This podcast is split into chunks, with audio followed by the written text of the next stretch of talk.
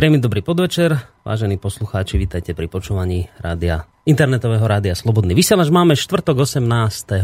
decembra, pomaly sú tu Vianoce, koniec roka.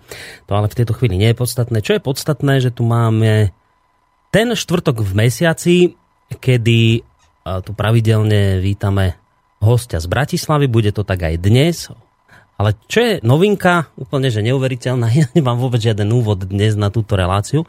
A čo chcem povedať hneď na, takto v úvode, že nie je to nejakou mojou, ja neviem, že, že lajdáckosťou, že som nechcel, ale tak sa mi vidí, že nikdy nestíhame prejsť všetkými tými bodmi, ktoré v danej relácii riešime, tak som si povedal, že dnes to nebudeme nejako veľmi zdržiavať dlhými úvodmi. A že teda radšej asi lepšie urobím, keď hneď privítam človeka, ktorý tu vystupuje každý druhý štvrtok mesiaci. Na tým človekom je pán doktor Peter Marman, univerzitný psychológ, konkrétne z Univerzity Komenského z Bratislavy. Príjemný dobrý podvečer vám prajem. Dobrý večer vám, Boris, aj poslucháčom. V relácii o slobode v Slobodnom rádiu že neviem, koľko je to, koľko je to diel? Myslím, že 14. 14. No to je neuveriteľné. Toto inak by sa patrilo možno dnes urobiť takú bilančnú, však uvidíme, čo nakoniec nám z toho vyjde, lebo dnes je pán Marman trošku zatajený. My nemáme ani žiadnu uputavku na Facebooku, do programu sme to dali tesne pred reláciou, ale čo ešte poviem takto v úvode je, hádam len to, že Samozrejme nám môžete... No najskôr, najskôr odpoveď kolegovi Norbertovi, ktorý sa ma pýta, či nahrávam. Áno, nahrávam. On má si pocit, že toto bude dnes nejaká prelomová relácia. By bola hrozná chyba, keby sa nenahrala. Ale Norbert iste vie, že naši poslucháči paralelne nahrávajú s nami, takže keby sa aj nenahralo, tak nič hrozné dnes nahrávame. To je odpoveď ku kolegovi. A teraz druhá vec je tá, že samozrejme budú môcť ľudia sa tiež pýtať, či dnes nedáme priestor, či ako to Uvidíme, vidíte. ako vyjde čas. Ako budeme, ako budeme stíhať. Dobre. A ešte poviem toľko, že spolu s pánom Marmanom sa dnes budem rozprávať ja, teda Boris Koroni. Ak chcete písať maily, tak studiozavináč slobodnyvysielac.sk Telefónne číslo si povieme trošku neskôr a takisto. Ja aj na Facebooku vlastne nemôžete reagovať, lebo nemáme tam žiadnu upútavku na dnešnú reláciu. Tak, nemám síce úvod, ale mám tu len také, také odrážky, som si spáril pár odrážok, vecí, ktoré ma v posledných dňoch zaujali. A teraz uvidím, že ku koľkým z nich sa budete chcieť a budete ochotní vyjadriť. Takže najdôležitejšie podľa mňa v tejto chvíli, čo som v poslednej dobe zaregistroval, tak dnes vystúpil Vladimír Putin s výročnou tlačovou konferenciou konkrétne v Moskve. A na tejto tlačovej konferencii hovoril o hlavne teda ekonomike Ruska, ktorá momentálne nevyzerá veľmi dobre, ale za, samozrejme dotkol sa aj udalosti na Ukrajine. To je prvá taká podľa mňa dosť dôležitá informácia. Druhá dôležitá informácia je, a inak veľmi úzko súvisiaca práve s tým, čo som teraz povedal, že ruský rubel sa podľa tých najnovších informácií extrémne prepadáva. Dokonca myslím, denník ZME to bol, ktorý písal o kolapse rubla a že teda to bude ešte horšie. To je druhá dôležitá vec. Tretia dôležitá vec, ktorá tiež do istej miery súvisí práve s, s dianím na Ukrajine, je americká rezolúcia 785 alebo 758, ktorá podľa analytikov otvára možnosť vojny s Ruskom, tak som to aspoň zachytil na niektorých portáloch internetových. A, a dôležité v tejto chvíli je, je povedať aj to, že k tejto rezolúcii potom bola následná reakcia Putina v jednom z jeho prejavov. To je tretia dôležitá informácia, skôr takého toho, toho globálneho charakteru, svetového. Ďalšia dôležitá, už len dve dôležité veci mám. Ďalšia dôležitá vec ešte tiež svetového charakteru je oteplenie vzťahov medzi Amerikou a Kubou, ktoré sa teraz v posledných dňoch neuveriteľne sa pretrhlo v rece. Pretrhlo sa v rece s výbornými správami, že Američania si po neviem koľkých 50 rokoch uvedomili, že, že tam majú nejakú Kubu, ktorá bola zlá a teraz je zázračne zrazu dobrá. Takže z toho sa samozrejme veľmi tešíme. Ja to hovorím teraz ironicky, pán Marman možno mi k tomu povie viac že či má byť ironický, alebo či je to naozaj dobré. No a tá posledná správa pre mňa dosť dôležitá je už z domácej scény, konkrétne mediálnej. Projekt Den uh, nám tak trošku dnes urobil vrázky na čele, lebo ja som sa tak naivne naozaj domnieval, že teda bude nezávislý a slobodný a tak ďalej a tak ďalej. No a dnes som sa dozvedel, že, že ESET, firma ESET uh, sa tak rozhodla, že mu dá milión eur. Ja, ja v tých eurách nerád rozprávam, lebo to ešte stále na Šincovi tak trošku nejednoznačné, že čo to je za suma, tak radšej poviem, že vyše 30 miliónov korún sa rozhodol, že dá tomuto nezávislému projektu. Tak možno, že aj tuto by sme mohli pár slov stratiť. Tak teraz z tohto všetkého, čo som povedal, chcete na niečo tak trošku zareagovať, niečoho sa tak jemne dotknúť, alebo viac sa pri tom pristaviť, alebo že úplne iná téma bude a, a poviete mi rovno, a ja sa nenahnevám, keď poviete, viete čo, toto všetko nechajme tak, lebo máme iné, oveľa dôležitejšie veci. Tak e, ja nie som nejaký analytik. E, ja v podstate len na tých udalostiach akoby dokumentujem práve tie Eh, psychologické faktory, mm. práve tú manipuláciu. No a takto prechádzam tými reláciami a ukazujem tie manipulácie, konec koncov je to relácia o tej slobode. No a ukazuje sa, že, že ten, ten pohľad mediálny, ten psychologický, ako sa pracuje s tou verejnou mienkou, je, zdá sa, na tých všetkých udalostiach veľmi kľúčový. Mm. Takže ja to potom z toho pohľadu hodnotím sa vyjadrujem teda k tým jednotlivým aktuálnym témam. Posledné tri relácie sme sa venovali situácii na Ukrajine. Ja som tak aj plánoval, aj sme boli dohodnutí s Petrom Čalovkom, že on by dal nejaký úvod, mm-hmm. že, že takú prvú hodinku, že by sme to robili dlhšie, prvú hodinu by vlastne on sa práve k týmto témam vyjadril, lebo tie udalosti sa vyvíjajú veľmi dynamicky, ale on mu to nevyšlo. Uh, takže ja skúsim len tak povedať to, čo sa týka povedzme tej, tej aktuálnej prebiehajúcej ekonomickej vojny. Um, zaujímavé na tom je práve to, že ako sa vyvíja tá situácia s tým Ruskom. To, že tá vojna postupuje, postupuje, vidno z toho, že ten rubel padá a padá. Mm-hmm. Dramaticky padá.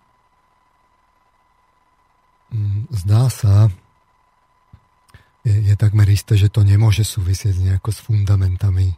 Tá ruská ekonomika sa zase tak veľmi nezmenila. Čiže v tomto smere bude mať Putin pravdu, keď hovorí, že to, čo sa deje s rublom, že to sú zásahy zvonka, umelé, no je ktoré nie sú náhodou. No a te, te, teraz je dôležité, že čo sú teda tie argumenty. Mm-hmm. Prvý argument je teda, že vraj sankcie, ale, ale mňa fascinujú tie vysvetlenia, že tie sankcie začali účinkovať.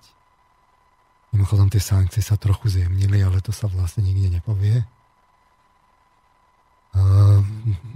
Čiže to, to, to sankcie to bolo len také úvodné ostreľovanie, že po, potom Gazprome sa ostreľovalo a po tých blízkych spolupracovníkov to v skutočnosti nie je niečo, čo by tú ekonomiku nejako mohlo ohroziť. Podniky sa nezobrali a neodišli niekam. V skutočnosti to, čo má vplyv na tú kurz, je podľa mňa ten odliv kapitálu. Za prvé, a to je fakt ale otázka na ekonomov. A za druhé je to cena ropy. Mm. No pri tej cene ropy by som sa rád teda ako pristavil. V hospodárskych novinách boli teda štyri, uvedené štyri dôvody, ktoré stoja za prepadom ceny ropy. Jeden je, že globálna ekonomika málo rastie. Druhý je, že trhy už nie sú citlivé na konflikty. To čo znamená? To znamená, že za normálnych okolností, keď príbuda konfliktov, tak trhy začnú začnú veci zdražovať. Lebo a čiže by mala byť drahšia práve, práve tá ropa? Práve čím vie konfliktov viacej, tým by malo byť práve, že no stúpa no tá cena. Ale nie. No tak sa to povie, že, že trhy už nie sú citlivé na, na konflikty. A aj sa vysvetlí, že prečo už nie sú citlivé? To nevysvetlí, ja to sa už len povie. Napriek tomu, že to nedáva logiku. uh-huh. a, ďalší argument je, že USA sú najväčším producentom ropy na svete, lebo tá bridlicová ťažba. A ďalej OPEC neznižiť teda ťažbu, čím to znamená, že on vlastne bude e, zniženie ťažby by bol tlak na cenu, aby sa zvýšovala. No a teraz, čo je na tom zaujímavé? Teraz ja to nechám toto na expertov ekonomických. Vy to zase pozrite sa na to z psychologického Ja sa na to pozriem z toho psychologického hľadiska, pretože no.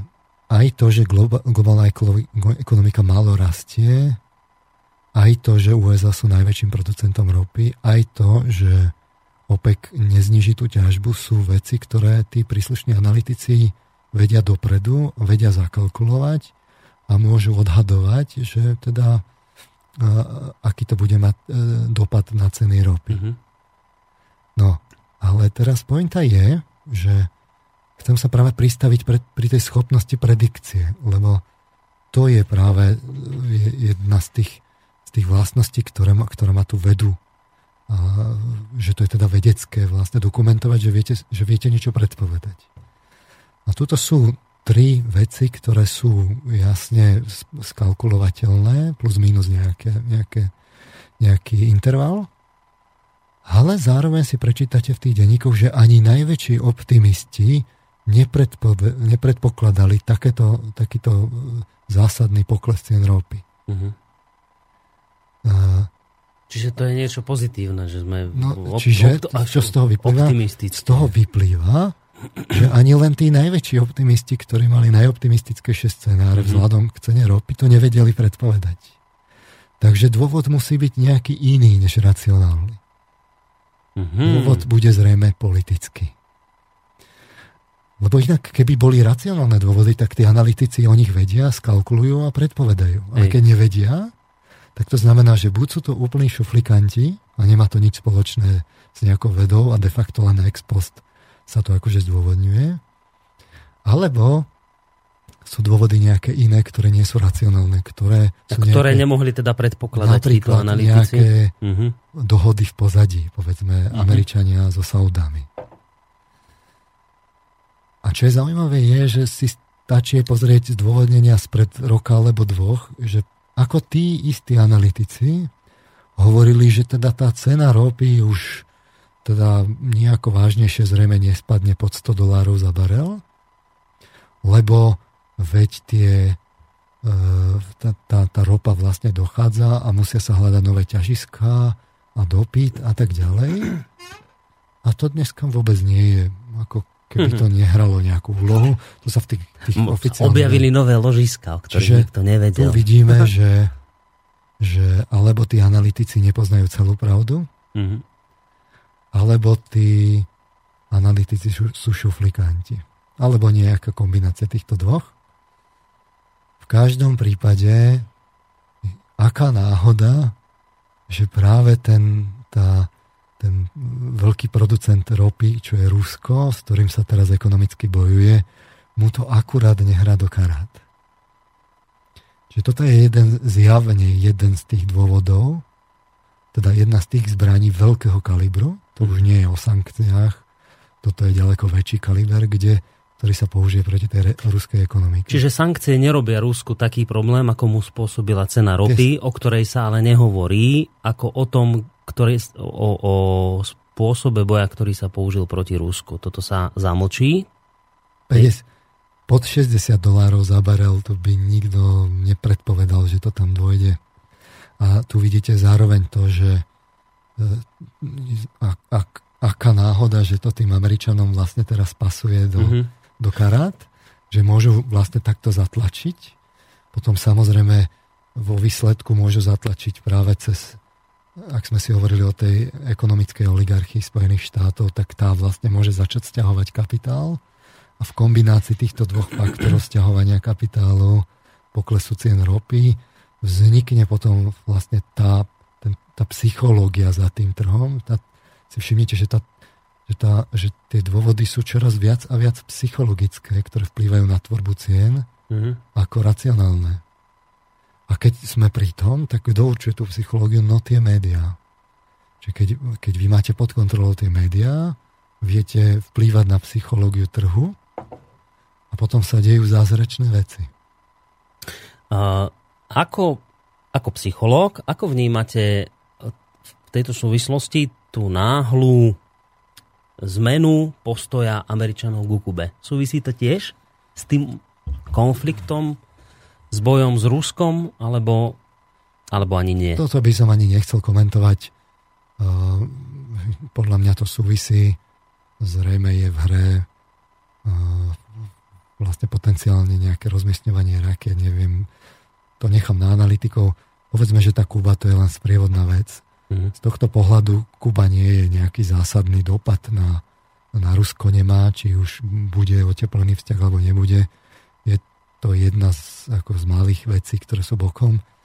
Ale čo je druhé, čo ma zaujalo práve na tomto, je práve posledné, posledné pritvrdenie sankcií. Uh-huh. No vidíte, to som zabudol Spojené spomenúť. štáty, ocitujem včerajší článok z 8. Spojené štáty a Európska komisie a Európska únia postupujú v sankciách spoločne od začiatku ukrajinskej krízy. Uh-huh. Prvý je vždy Washington, ktorý navrhne a sprísni sankcie proti Rusku za anektovanie Krímu a jeho podporu separatistov na východe Ukrajiny. O niekoľko dní neskôr zareaguje Európska únia, zvyčajne na samite v Bruseli. Rovnako to prebieha aj tento týždeň. V útorok americký kongres schválil zákon, ktorý umožňuje sprísniť sankcie proti Rusku a rozšíriť ich aj na ruské zbrojárske firmy. A teraz otázka je, že za čo sú teraz tie sankcie teraz? Veď na Ukrajine teraz je vlastne de facto prímerie. No asi za to, že je stále ten Krím obsadený, nie? To kvôli Krímu je problém. Že už ani, že anektovali Krím. Teda sa, Kým tam budú, tak bude problém. Tak teraz je to akože zaanektovanie Krímu, mm. ktorý je ale anektovaný ten, keď si pozrite to, tie predchádzajúce zvolnenie, to nebolo za ten Krím, čiže tu vidíte, že v skutočnosti sankcie sú len súčasťou tej vojny a už sa ani, ani už sa len dodatočne hľadajú nejaké argumenty, už sa to len hodí do, do médií ako také tým rezignovaným masám, už sa to ani moc nezdôvodňuje. Takže za čo sú tie sankcie? No, tak za, za, za to, že sa bojuje vlastne, že tu v skutočnosti už je cieľ hmm. zvrhnúť Putina. Takže mm, to je len taký, ako, akoby, taký komentár k tým, tým sprievodným javom. Ešte, ja už som no. si všimol, že sa pozeráte na hodinu, že už chcete prejsť k tej hlavnej téme dnešnej. Na ten dátum, ale ja tak nadázum, ale ja vás ešte chvíľu zdržím, lebo no. toto ma trošku tak ako, ani nie, že mrzí, to by bolo silné slovo, ale možno tak trošku ma e, prekvapilo, že ste pri tej Kube ešte chvíľu neostali. Ja som totiž to čítal krásny komentár, alebo nie, to bolo v slovenskom rozhlase dnes, zaznel taký komentár, že, že e, Kuba otepluje vzťahy s Amerikou, Venezuela ostáva v boji proti imperializmu osamotená. Viete, že jak sa to podsunie ľuďom, že už nikto nechce na svete bojovať proti americkému imperializmu. Už len tá Venezuela, už ani Kuba nie a už tá Venezuela ostáva osamotená. A ja z tohto to, to, to som tak nejak vyčítal, že v tomto vidím tiež takú nejakú manipuláciu, trošku zo strany médií, ale nemusíme sa k tomu nejak hlbšie vyjadrovať. Ešte jednu otázku mám na vás a potom už môžeme ísť k téme dnešnej. Uh, toto by som ešte od vás potreboval, nejaké také vyjadrenie k tomu na tej domácej scéne, čo sa udialo. Predpokladám, že projekt den sledujete a tá, tá podpora finančná, milión eur zo strany ESETu, ako to vnímate? Ja poviem svoj názor, ja to vnímam ako vážne ohrozenie nezávislosti. Dá sa to takto chápať? No, vlastník ako akýkoľvek iný má spoločnosť ESET je, je komerčný subjekt, ktorý má komerčné záujmy. Naviac tým, že sú rozprestreté vo svete, tak môže hroziť to, že zo sveta príde nejaká požiadavka alebo tlak, ktorý môže potom preniesť vlastne na projekt DEN. Hmm. To, to si nemyslíme, že to by chcelo zistiť, že aká je štruktúra tých, tých uh, štruktúra uh, vlastne príjmov, že či je tam napríklad verejnej správy nejakých e, cudzích krajín, lebo tam by potom mohol prísť tlak, normálne, že taký alebo onaký. Ale tomuto by som sa práve rád venoval v dnešnej relácii by som rád dal tú prestávku. Už sme sa tri relácie venovali Ukrajine, ja sa ku nej ešte vrátim, mm-hmm. musíme si prejsť ten, tú Donbaskú stranu a vlastne tých Hej. hráčov za, za tým. Ešte máme nevyriešenú túto otázku. Som dal také intermezo dnes, lebo jednak aj sa blížia tie Vianoce. Chcel som tak trošku, mm, aby sa to tak uzavrelo mm, zmysluplnejšie, aby som sa neutopil v tej Ukrajine len. Takže to, k tomu by som sa ešte dostal. Uh-huh. Nie konkrétne možno k projektu N, ale k tomu, ako je možné vlastne manipulovať tú, tú, tú, ten, tie médiá. No manipulovať v zmysle, že čo, že, že všetky tvrdia to isté? Hej. No lebo to je otázka, ktorou ja si seriózne lámem hlavu a to teda som už v médiách nejaký ten rok. To neznamená, že mám už vedieť veci, ale tomuto naozaj nerozumiem. Nerozumiem tomu, ako, lebo veľa ľudí hovorí, že však médiá nás klamú, že všetky tvrdia to isté a, a dobre, veď môže to byť pravda, ale ja nerozumiem, ako sa stane situácia, že niekto presvedčí všetky médiá, ostaneme len na našom Slovensku, ale netýka sa to samozrejme len Slovenska, ale ako niekto presvedčí všetky médiá na Slovensku, aby tvrdili to isté. Dobre, ešte popustím úzdu fantázii a viem si možno predstaviť, že komerčné sa nejako dohodnú. Ale kto presvedčí verejnoprávne médium, ktoré platíme my tu si zdaní, aby tiež razilo tú istú e, cestu, ako razia komerčné, teda aby boli všetci rovnakí. Nerozumiem tomu naozaj a mňa dnes akože naozaj ne, nefalšovane poteší, keď mi toto vysvetlíte, lebo fakt to neviem. Neviem si to ani len predstaviť. Ako niekto dokáže zmanipulovať e, všetky médiá. A k tomu by som sa rád dnes, dnes dostal a vysvetlil to e, z toho psychologického hľadiska, že sa to dá, dá sa to, je to trošku sofistikovanejšie sociálne inžinierstvo, ale s, s, s viacročnou tradíciou a s príslušnými prostriedkami to viete urobiť, ani to nie je také ťažké. Dnes by som to raz, rád rozanalizoval. A ideme hneď na to, alebo si ešte spravíme prestávku? Uh, ideme na to. Dobre. Tak Uh, len by som to tak zasadil do toho kontextu tých minulých relácií, lebo držíme si takú niť. A my sme si, tu, my sme si teraz naozaj tie tri relácie dozadu rozoberali tú Ukrajinu kde sme svetkami občianskej vojny, normálne občianskej vojny u nášho suseda. A v podstate je to, možné sa na to pozerať dvoma spôsobmi. Povedzme, ten mainstreamový je ten, že ten západ pomáha demokratizácii Ukrajiny a to totalitné Rusko je v tom bráni, nechce ju pustiť. Alebo taký ten, e, ktorý fabuluje o tých konšpiráciách, že my sme vlastne svetkami pokryteckej hry západu ktorému v skutočnosti ide o rozbitie Ruska, pričom ten prvý výrok, to, že Západ pomáha demokratizácii, je len rozprávka pre konzumu ohlupnutých obyvateľov Západu. A toto sme si my rozoberali. My na to ideme nepredpojate, skúsime si to zhodnotiť z obi dvoch strán, ale hlavne sa opierame o tú faktografiu. Dôležitá je tá faktografia za tým.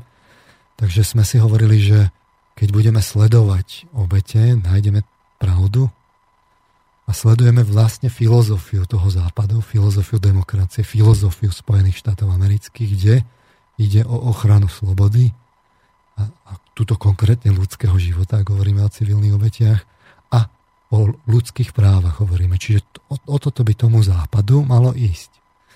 A tak sme si položili tie kľúčové otázky tej celej ukrajinskej kríze, že či sú civilné obete vojny, tam sme si odpovedali, že áno sú.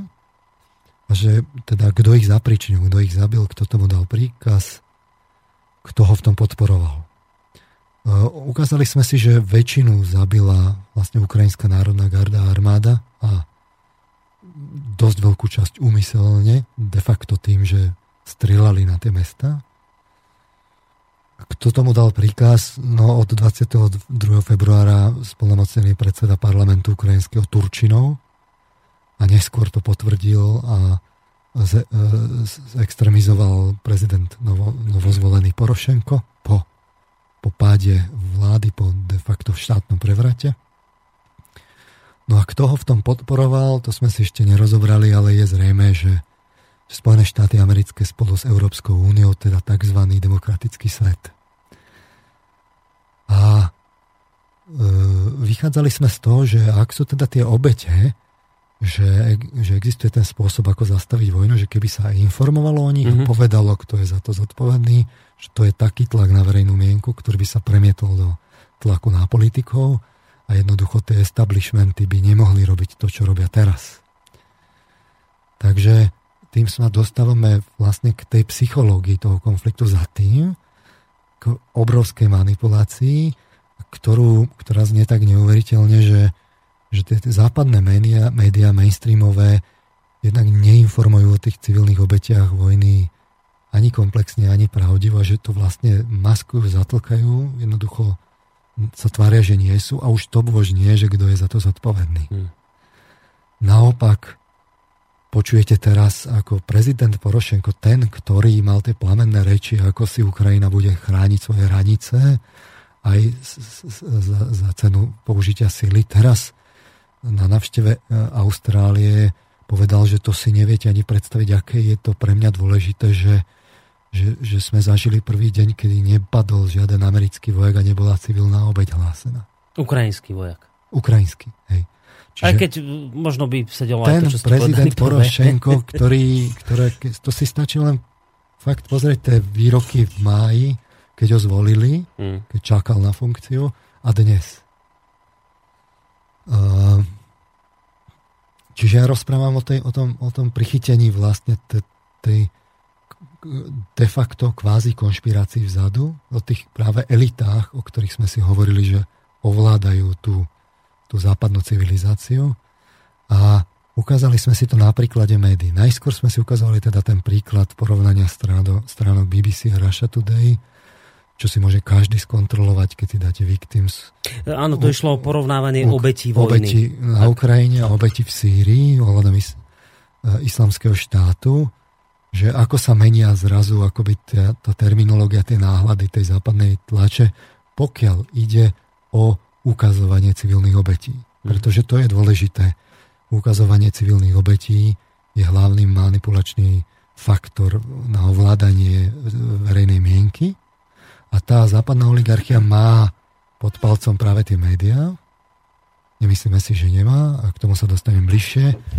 A to znamená, tie médiá majú záujem v jednom konflikte ukazovať obete a v druhom nie. Tým sa ovláda verejná mienka a tým pádom vláda môže robiť to, čo robí. Uh-huh. Napríklad dať e, rezolúciu 758 v americkom kongrese, kde, ktorá je prijatá veľkou väčšinou kongresmenov a ktorá de facto splnomocňuje, tam sú také tajúplné formulácie, ktoré e, podrobnejšie to rozoberal pán Huďo s pánom Lichtnerom v relácii, ktorá de facto jednak spolomocňuje vyzbrojiť tú Ukrajinu a pomôcť jej pri hájení územnej celistvosti.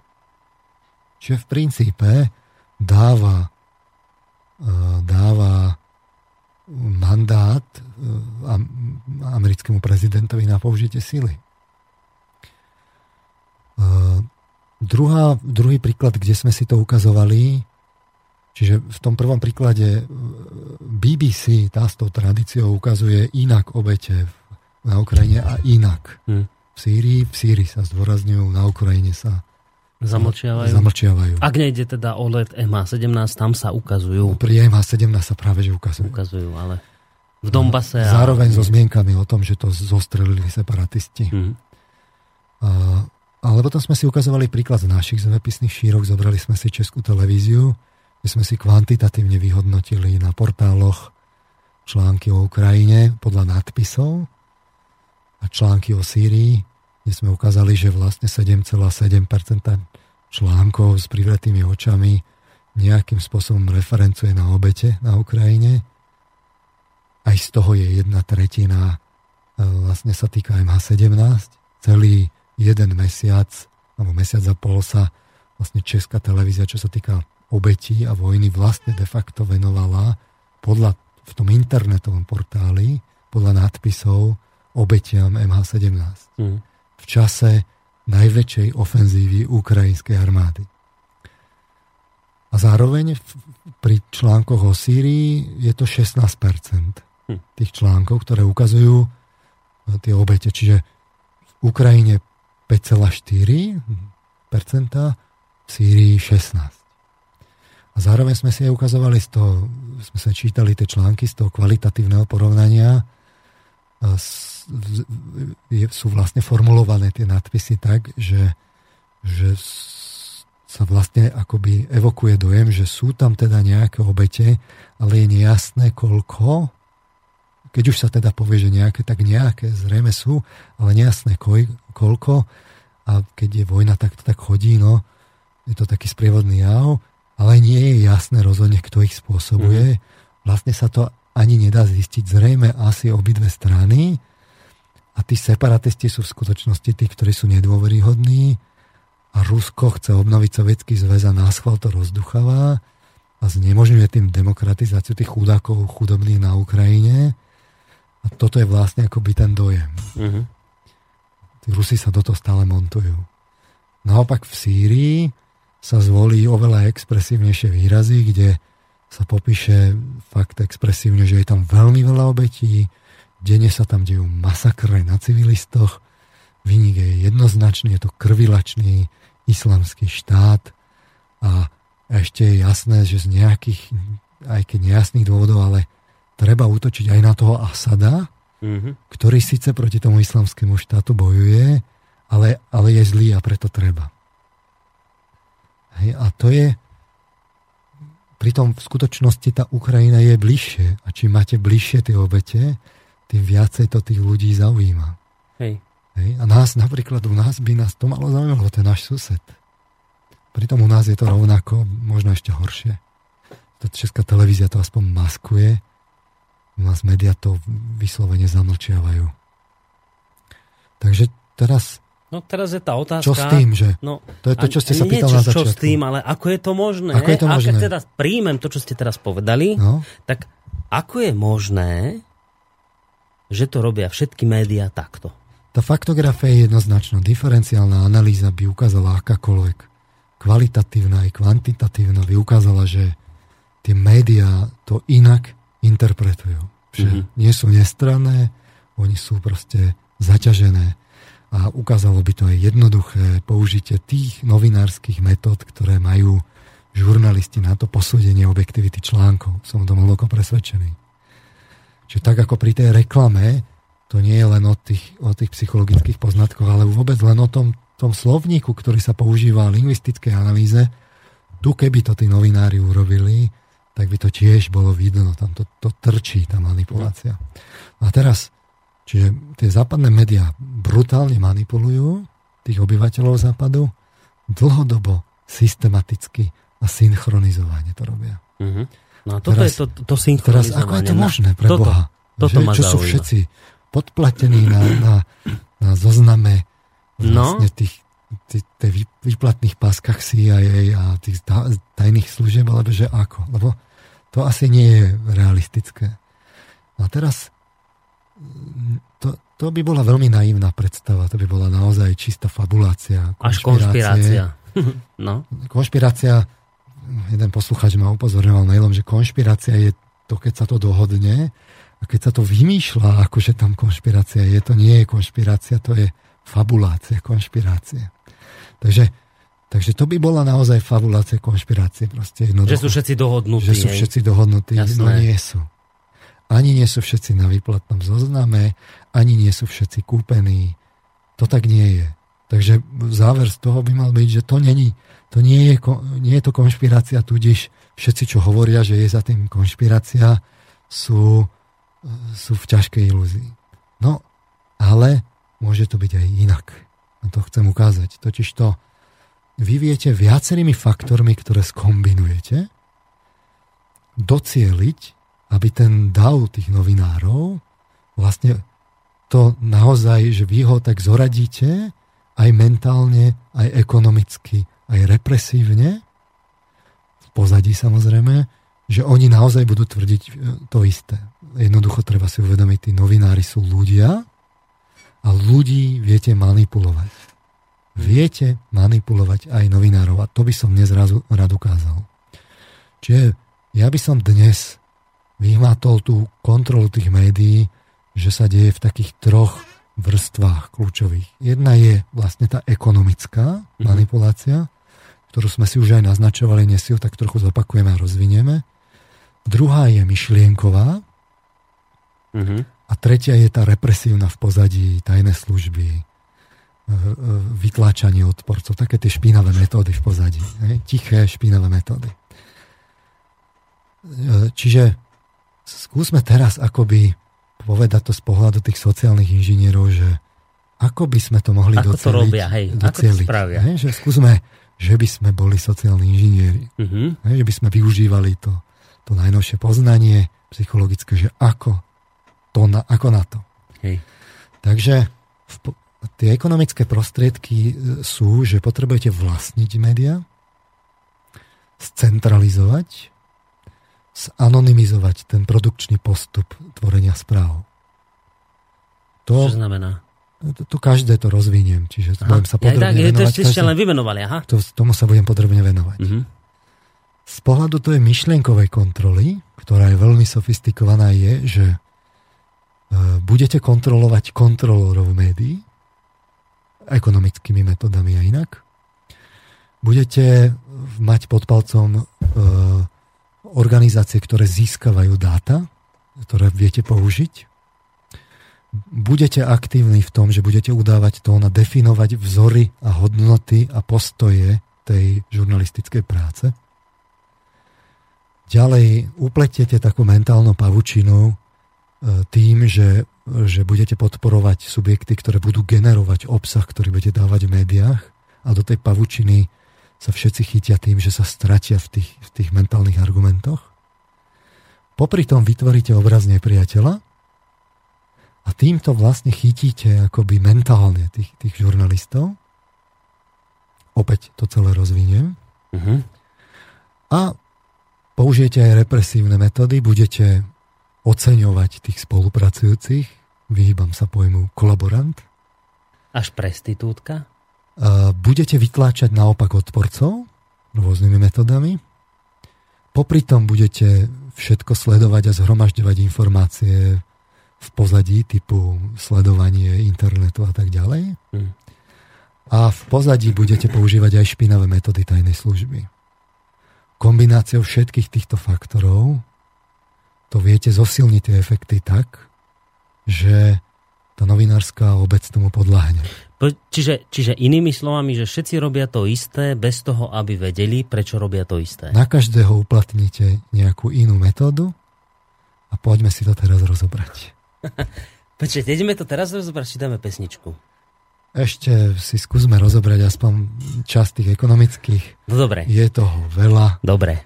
Takže skúsme si to trochu rozobrať. Tie Takže... ekonomické sme vlastne už naznačovali. Uh-huh.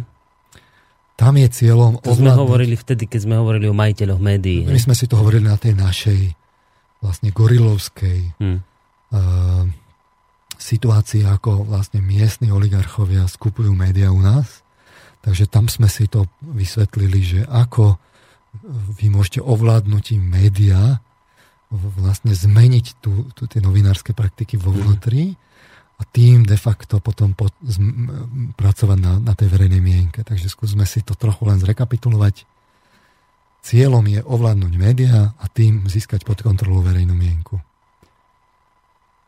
Hovorili sme si, že aké majú tí majiteľia, ktorí získajú tie médiá pod svoju kontrolu, aké majú prostriedky.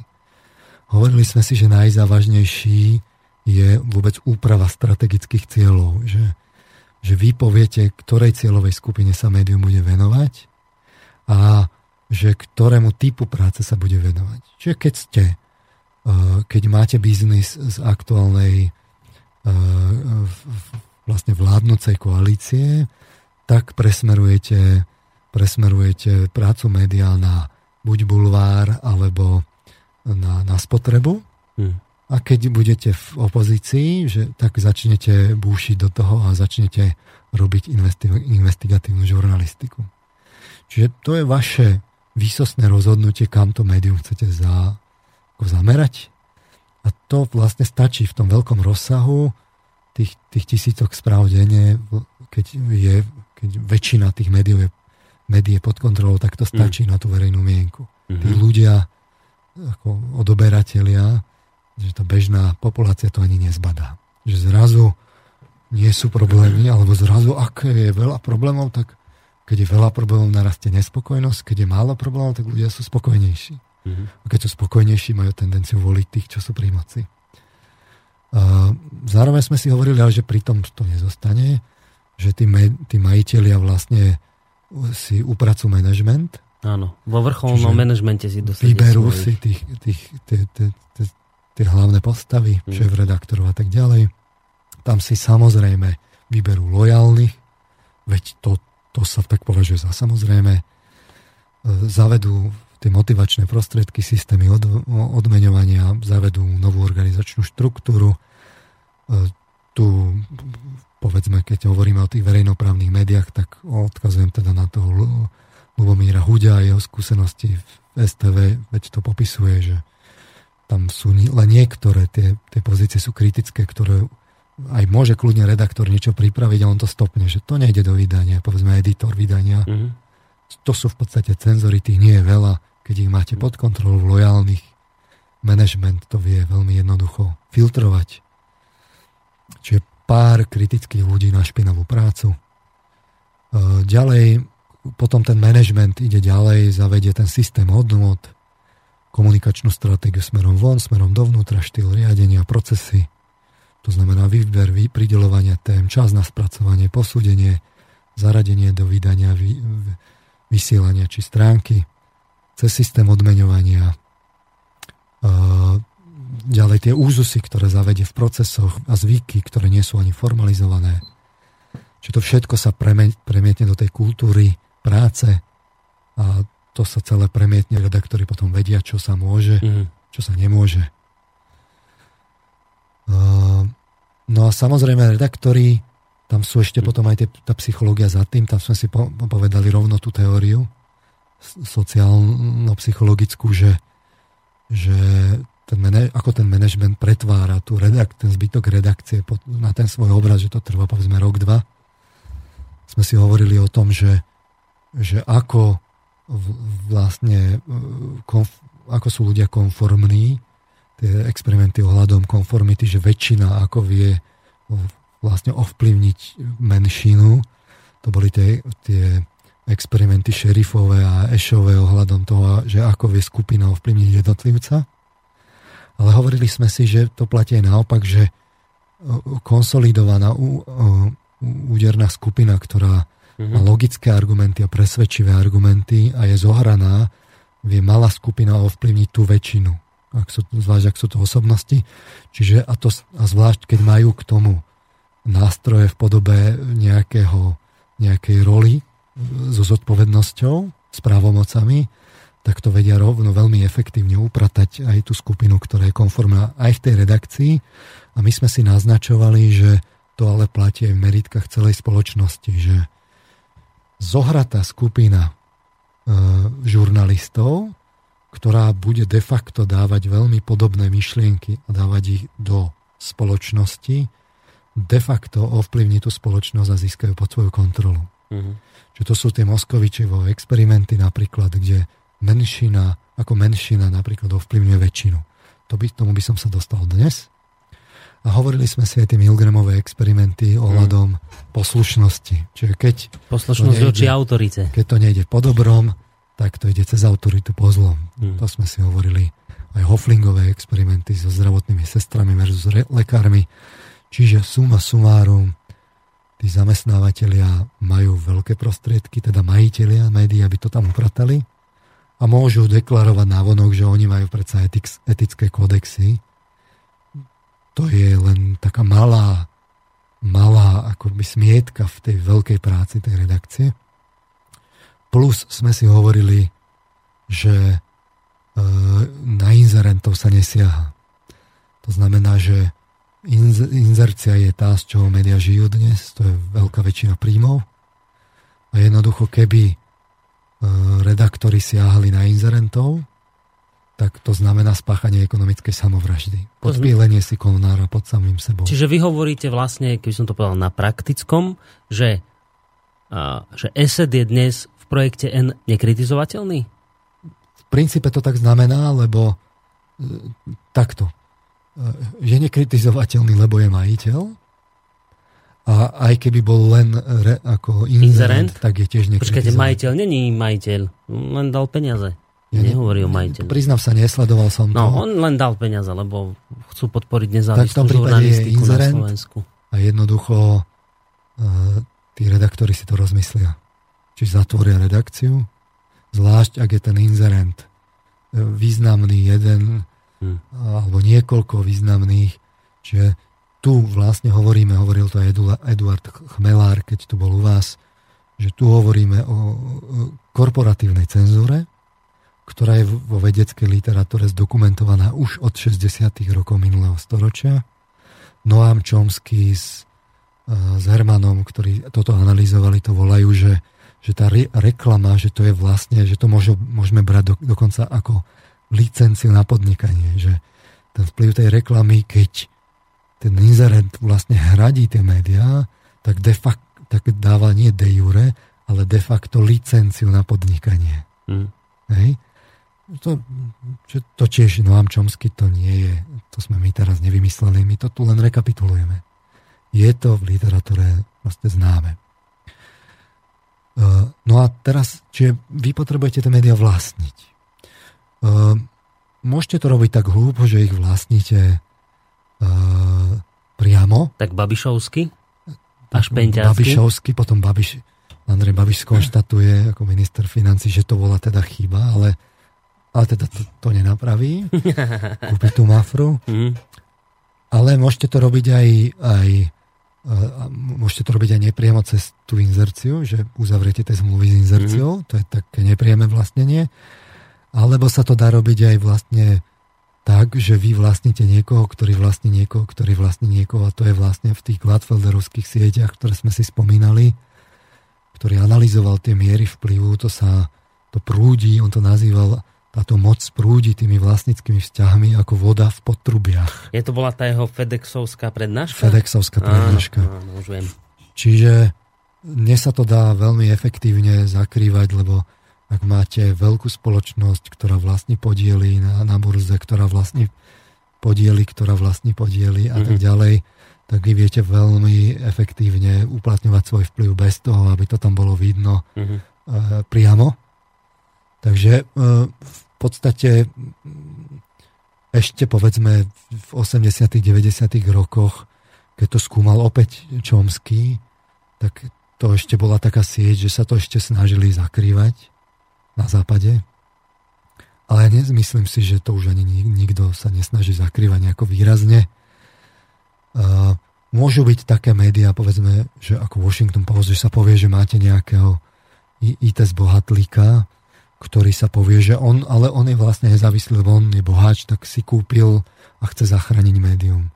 Ale treba si uvedomiť, že, že aj ten, ten bohatý vlastník tej, povedzme, toho internetového portálu má, to, to je akciová spoločnosť, lebo on potrebuje kapitál, takže to uvedie na burzu. A t- tam tie akcie niekto vlastní a t- aj ten menšinový vlastník mu môže urobiť zásadné problémy a aj on ako taký má potom vlastne odbyt u nejakých nie inzerentov, ale de facto hmm. odoberateľov služieb. Čiže aj tam sa dá uplatniť ten, ten, ten vplyv. To si nemyslíme, že to je záruka niečoho. Hmm. Je to len trošku komplikovanejšie. Hej. Ale keď máte obrovské spoločnosti a de facto rozhodujúci vplyv na trhu vo vlastných rukách, tak vás nik, nič nezastaví. Ani zbohatlík, ktorý ktorý si kúpil médium, lebo si myslí, že ho chce zachrániť. Mm-hmm. Hej? A že bude teda nezávislá žurnalistika. Uh, že to tiež je trošku lepšie, povedzme, ale, ale tiež treba skúmať, že čo je za tým a že či tam nie sú nejaké záujmy.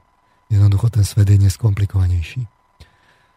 Čiže tam je potom cieľ, že zamlčať alebo zneprehľadniť toho vlastníka, najlepšie cez obchodovanie na burze a zreťazené vlastníctvo. No a teraz na čo sa to robí?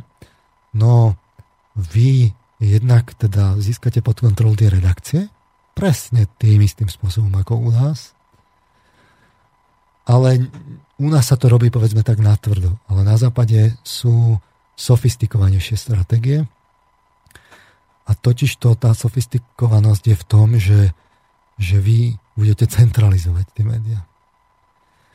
To si poďme ešte, ešte pred pesničkou rozobrať. To sme ešte stále v, tém, v tej odrážke ekonomickej. ekonomickej hej? Hej, že vy stále.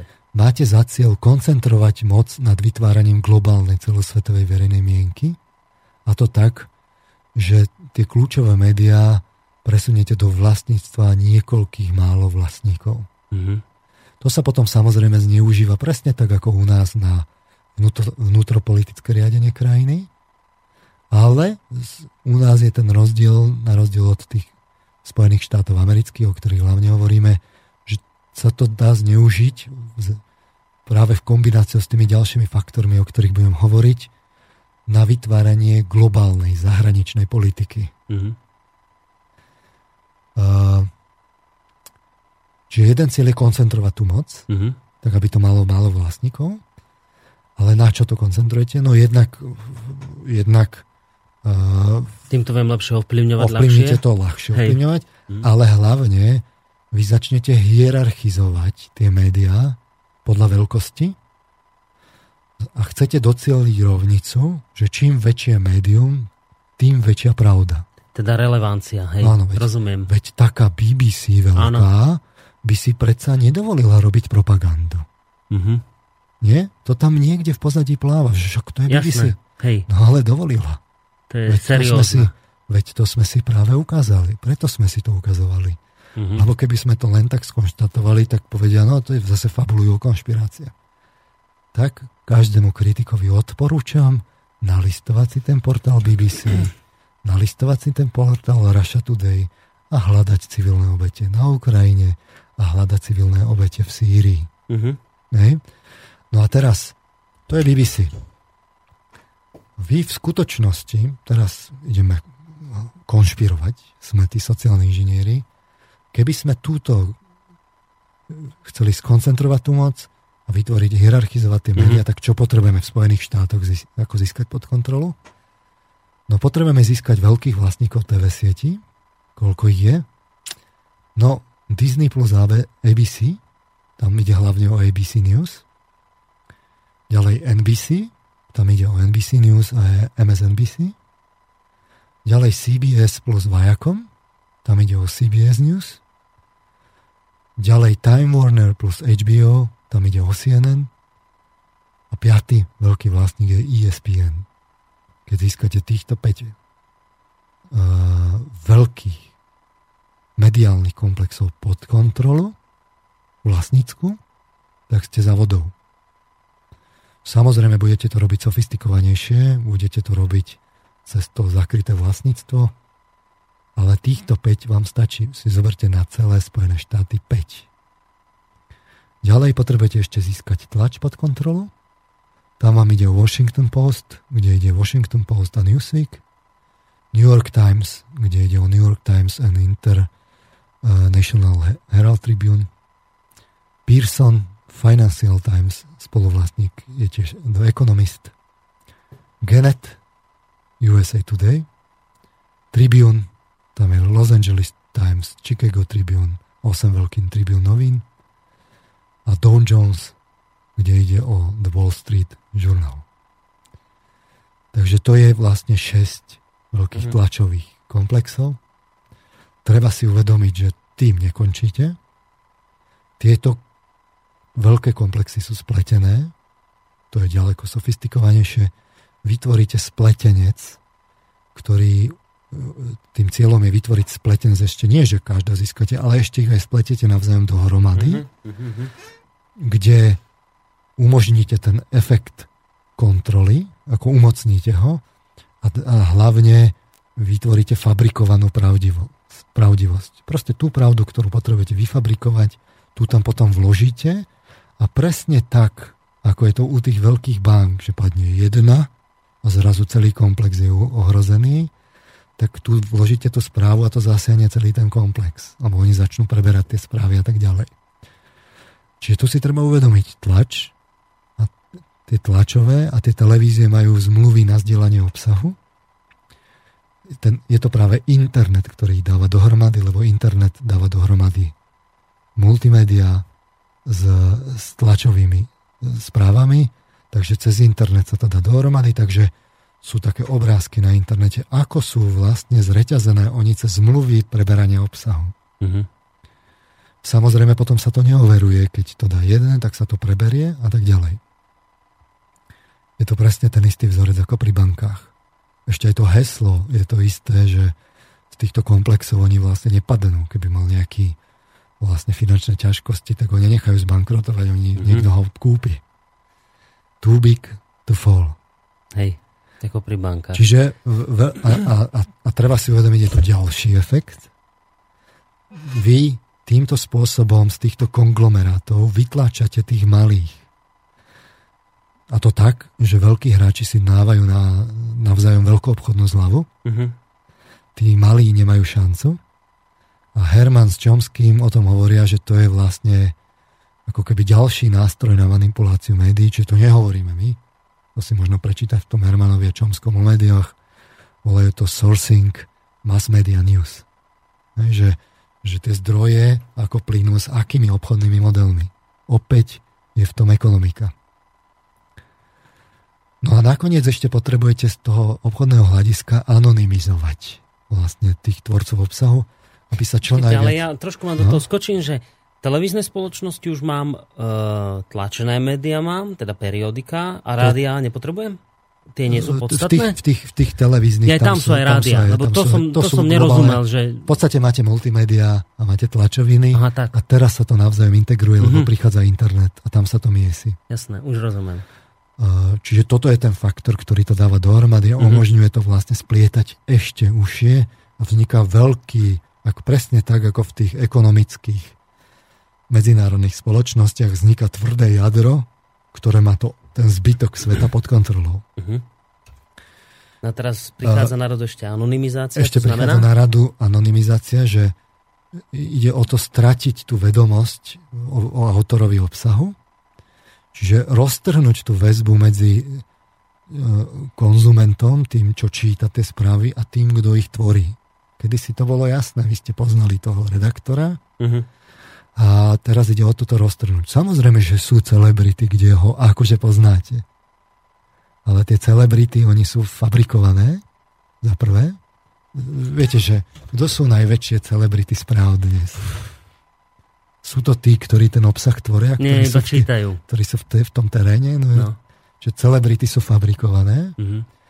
Sú ešte povedzme takí tí, ktorí majú tie rozhovory, posledné zbytky. Ale v skutočnosti dnes už tie kanály na tvorbu obsahu sú strašne dlhé, čiže tam je veľa rolí, ktoré, kým sa tá správa ku vám mm-hmm. dostane, kde sa to ako keby sú zložité procesy, kde sa to všetko zliepa dohromady, takže, lebo akože ide o profesionalitu, mm-hmm. ale vo výsledku sa roztrhne tá znalosť medzi tým, kto produkuje ten obsah a tým, kto ho konzumuje, medzi produ- producentom a konzumentom lebo no to, že prečo treba spraviť? sa v tom stratia. A prečo ich treba v tom stratiť? Príklad je veľká trojka mediálnych agentúr, to znamená AP, AFP a Reuters, čo sú obrovské konglomeráty, chrliace proste stovky strán, sto, stovky správ denne, možno tisíce. To podstatné na tom je to, že tie ostatné denníky to preberajú z týchto zdrojov. To sa už len povie, že to je prebraté z agentúry. AFP. Zdroj AFP. Mm-hmm. Vy už neviete, odkiaľ to prišlo. Čiže v úplnom tom rúte, na tom jadre, sú ešte tieto tri veľké konglomeráty. AP, AFP a Reuters. Čiže tie by sme tiež potrebovali dostať pod kontrolu. A potom vlastne v tých procesoch to je naozaj cez to zdieľanie obsahu je to v tom, že tá ekonomika s tým zdieľaním obsahu vlastne sú zdroje, ktoré sa vlastne nevedno odkiaľ objavujú. A ide to ako takými prúdmi cez kopu médií, ktoré to preberajú. A vy jednoducho padne MH17 mm-hmm. stačí, aby nejaká z tých centrálnych agentúr zahlásila že vysoko pravdepodobní sú Rusi, že to zostrelili, že to zostrelili Rusi a tak ďalej. Teraz no. všetci to zrazu preberú, mm-hmm. lebo keď to, keď to AFP to je v rámci tej hierarchizácie, o ktorej ste hovorili. Presne že... tak, keď to teda AFP, tak to je predsa pravda. spolahlivé, to musí byť asi pravda. Pričom vôbec nie je jasné, kto to tam napísal. Uh, a treba si uvedomiť, že tieto agentúry majú tiež súkromných vlastníkov. A sú tam samozrejme politické záujmy. Tam je samozrejme, že politické záujmy vzadu. aj, sem patrí aj tá verejnoprávna BBC, ale od, myslím si, že od tej, od tej aféry s, s, s, s tou pedofíliou, e, ktorá v tom, že, že celé roky sa tam kryl, kryla vlastne celebrita, ktorá mala pedofilné škandály a nič z toho nebolo, lebo všetci do toho boli zainteresovaní, tak je jasné, že tie politické vplyvy smerujú aj do tých verejnoprávnych. Uh, No a najnovší trend, aby sme si povedali, kam to smeruje, je, že sú počítačmi tvorené články. No tam už to už ani nemôžete povedať, že to je. Že to by nebola pravda, keď to stvorí počítač, nie? Veď ako by mal motiváciu počítač si niečo vymýšľať? Veď keď to počítač povedal, tak to asi bude pravda, že to vygeneroval. No ale treba si uvedomiť, že ľubovoľný počítačový program má parametre. Zadáva človek a tie niekto nastavuje. Mm. Stačí nastaviť správne parametre a počítač bude generovať akože objektívne články, ale vygeneruje tie, ktoré sedia do parametrov. Takže keď k tomu pridáte, že tí redaktori v tých, v tých, v tých veľkých médiách sú de facto už len hovorcovia, oni sú čítači, mm-hmm. pri, tie, tie správy im pripravuje nevedno kto, oni o tom ani nevedia, len to čítajú, ale oni sú tí, tie celebrity a tí čo, tí, čo tam mákajú v tom teréne, tak to sú to, tí chudáci, Ej. to sú tí, tí robotníci, tak, tak tá situácia je v tomto smere ako veľmi ľahko ekonomicky organizovateľná. Dobre. Čiže nie je to tak, že teda veľké trhy, veľa médií, veľa názorov, pluralita a tak ďalej. Tá pluralita je už len zbožný sen. Dobre, tomuto rozumiem aj tomuto, čo ste povedali, aj tie hierarchizácii. Ešte stále nerozumiem celkom tomu tej anonymizácii, že čo sa tým má tým dosiahnuť, čo sa tým sleduje, že neviem, od koho daná správa pochádza. Dosiahne sa to presne to, čo pri tých, pri tých veľkých agentúrach. Že vy, pre vás bude záruka nie to, kto to napísal, človek konkrétny, ale nejaká značka, ktorá je, tam sa tí ľudia veľmi ľahko vymenia vzadu. Vy to ani nespoznáte, lebo pre vás je tá značka. Čiže každý je Reuters akoby. Že všetci, Čiže, že, že, že, je to tá značka, toto je CNN, toto je mm-hmm. Reuters, toto je to, to sa neoveruje. Veď to, veď tá veľká predsa za to zodpovedá, čiže presne tá rovnica. Čím väčšie médium, tým väčšia pravda. Tak. Teraz si môžeme pustiť tú, tú, tú pesničku. Ja som to, to tentokrát vybral. Áno, áno, vy ste teraz hudobný dramaturg. Trošku. a, trošku tak v zmysle tej americkej, slobody americkej kultúry. Je to tak trošku... Aha. Skúsme si to tak akože zobrať tak trochu humorne dneska. Dobre, ja ešte pred pesničkou, aby sme mali o čom rozmýšľať, teda to trošku len tak zhrniem, že vy sa nám dnes snažíte vysvetliť čo? Že ako sa deje to, že všetky médiá tvrdia de facto to isté.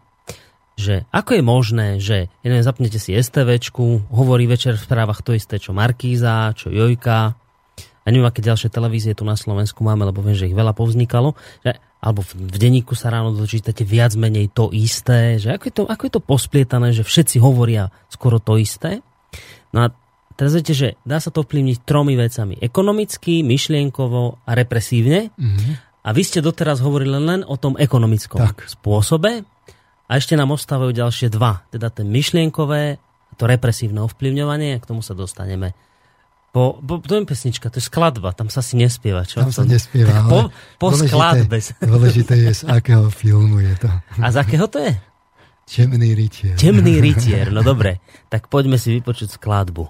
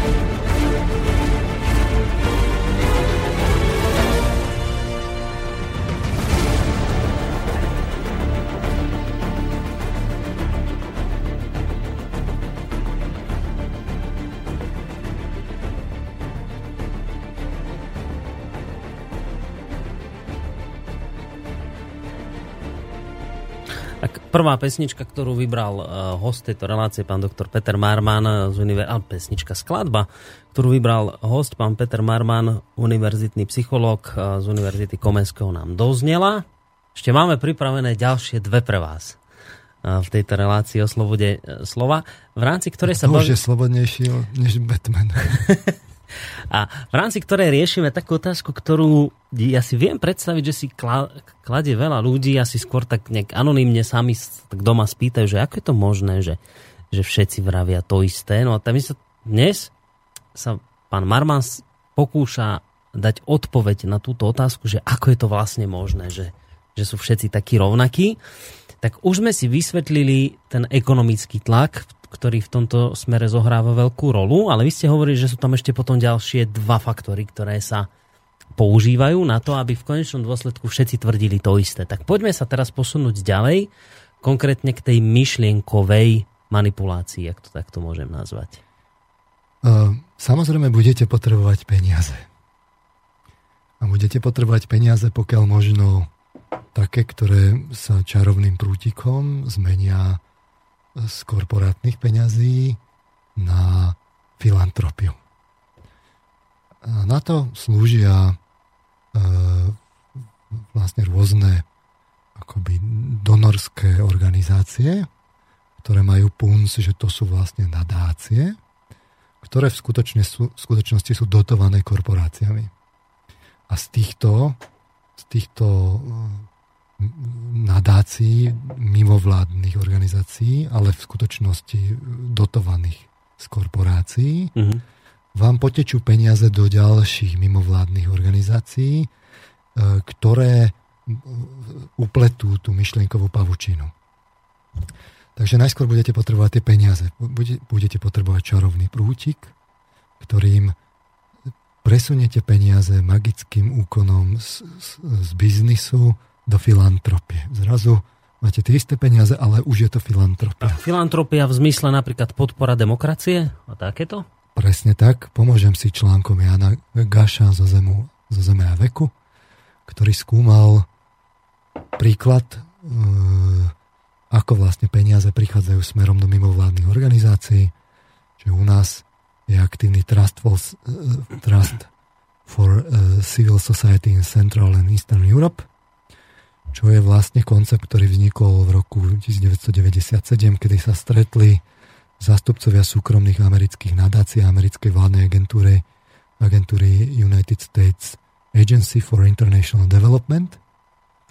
Trust bol založený ako projekt uh, uh, nemeckého Marshallovho fondu pre Spojené štáty, Spojených štátov amerických, uh, pričom zakladajúcimi donormi boli Atlantic Philanthropies, Charles Stewart Mott Foundation, uh, Fordova uh, nadácia, spomínaný nemecký Marshallov fond Spojených, štát, Spojených štátov, Inštitút otvorenej spoločnosti Open Society Institute a fond bratov Rockefellerovcov. Rockefeller Brothers Fund. Mm. Trust pôsobil na Slovensku od roku 2002 Najskôr boli finančné prostriedky prerozdeľované cez grantové programy realizované dvoma konzorciami, nadáciou Ecopolis a Centra pre filantropiu, cez ktorú pretekli 2 milióny amerických dolárov e, a trust programom realizovaným nadáciou otvorenej spoločnosti Open Society Foundation. Open Society Foundation, nadáciou pre deti Slovenska, vzdelávacou nadáciou Jana Husa, cez ktoré pretekli rovnako 2 milióny amerických dolárov. Od roku 2006 sa začali peniaze posielať už priamo na účty jednotlivým organizáciám a takýmto spôsobom získali v rokoch 2006 až 2012 slovenské treťosektorové organizácie nasledujúce príspevky.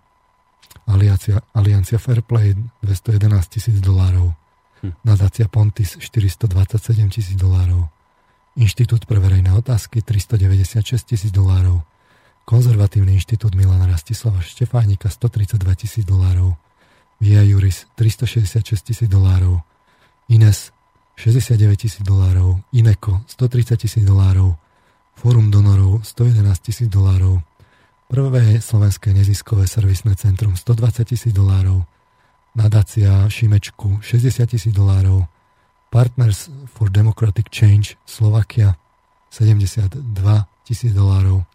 Občian, občan demokracia spoločn- a zodpovednosť 161 tisíc dolárov.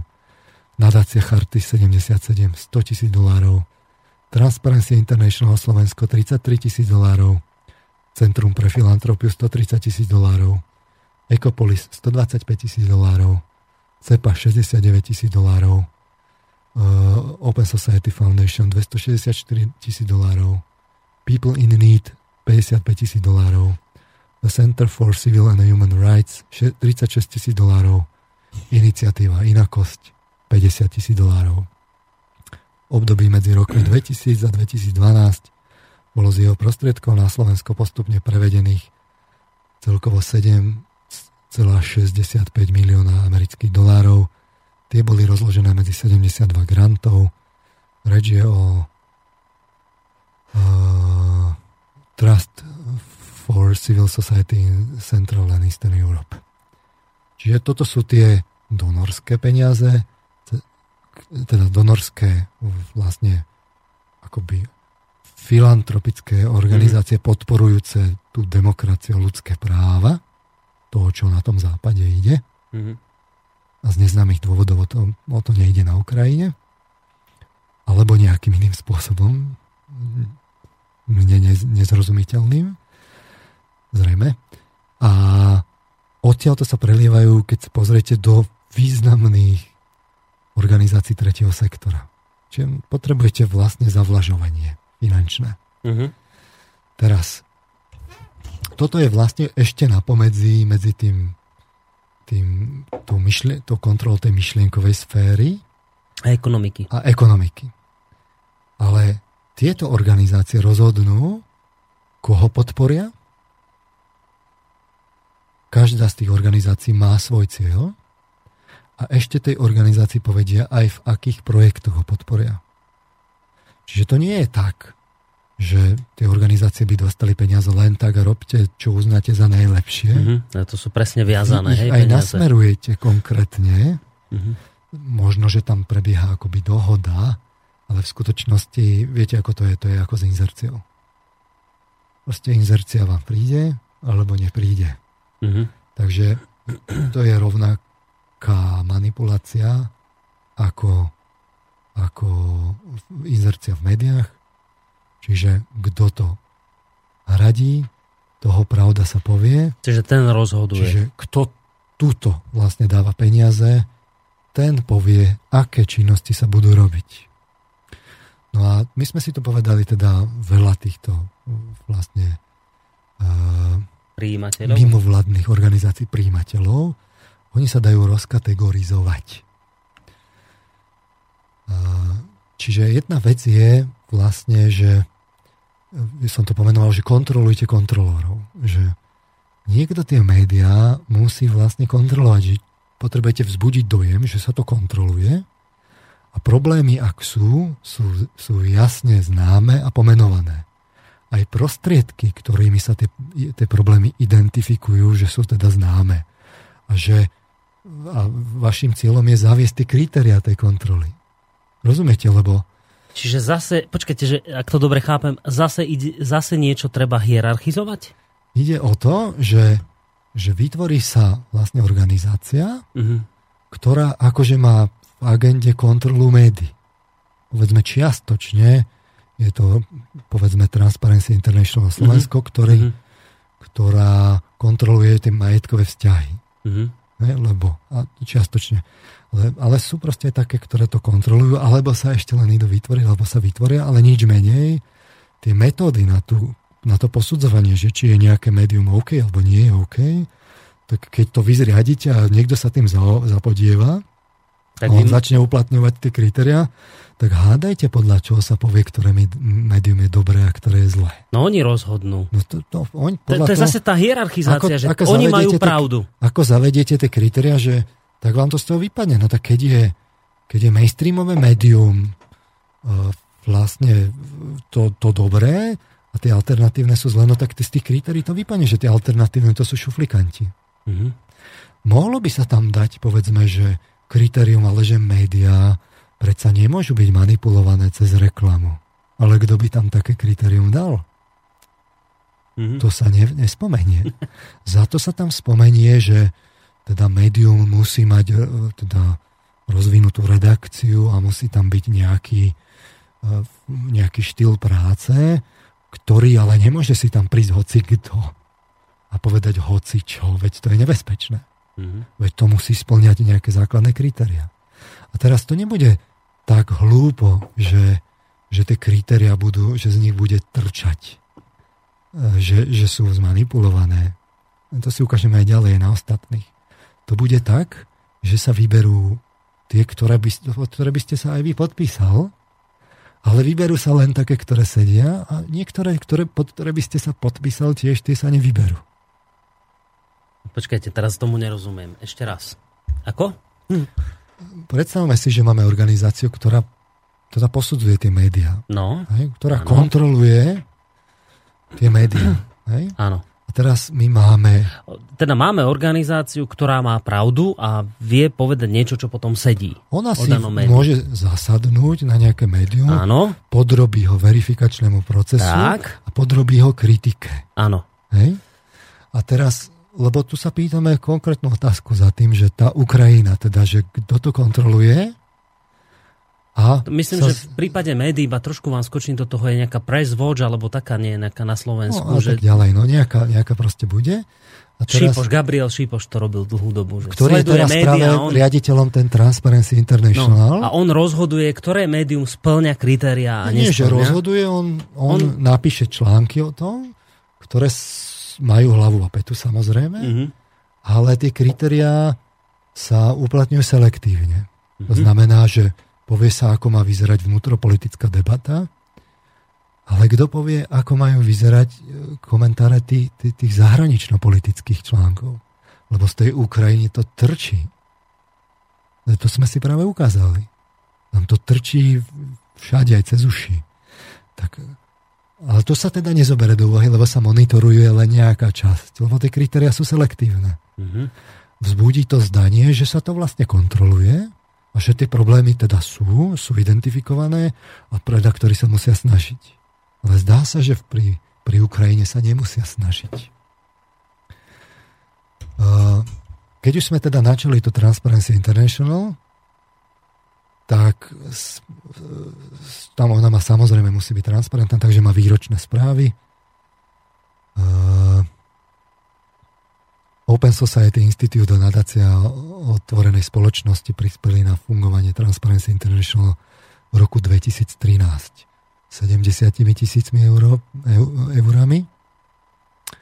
Dnes, teda v tomto roku je to už 150 tisíc eur, čiže nadácia otvorenej spoločnosti e, zjavne považovala za dôležité pridať teda v tomto, e, v tomto parametri a teda, proje, a, a, teda, a teda tiež sa potreba pozrieť, že ktoré sú to teda tie, tie projekty, tak prispela na projekt transparentné štátne firmy.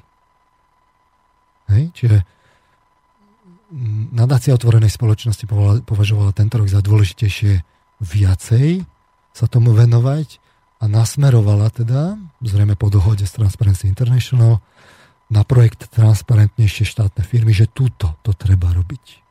Mm. Hej? Dostanem sa ešte k tomu.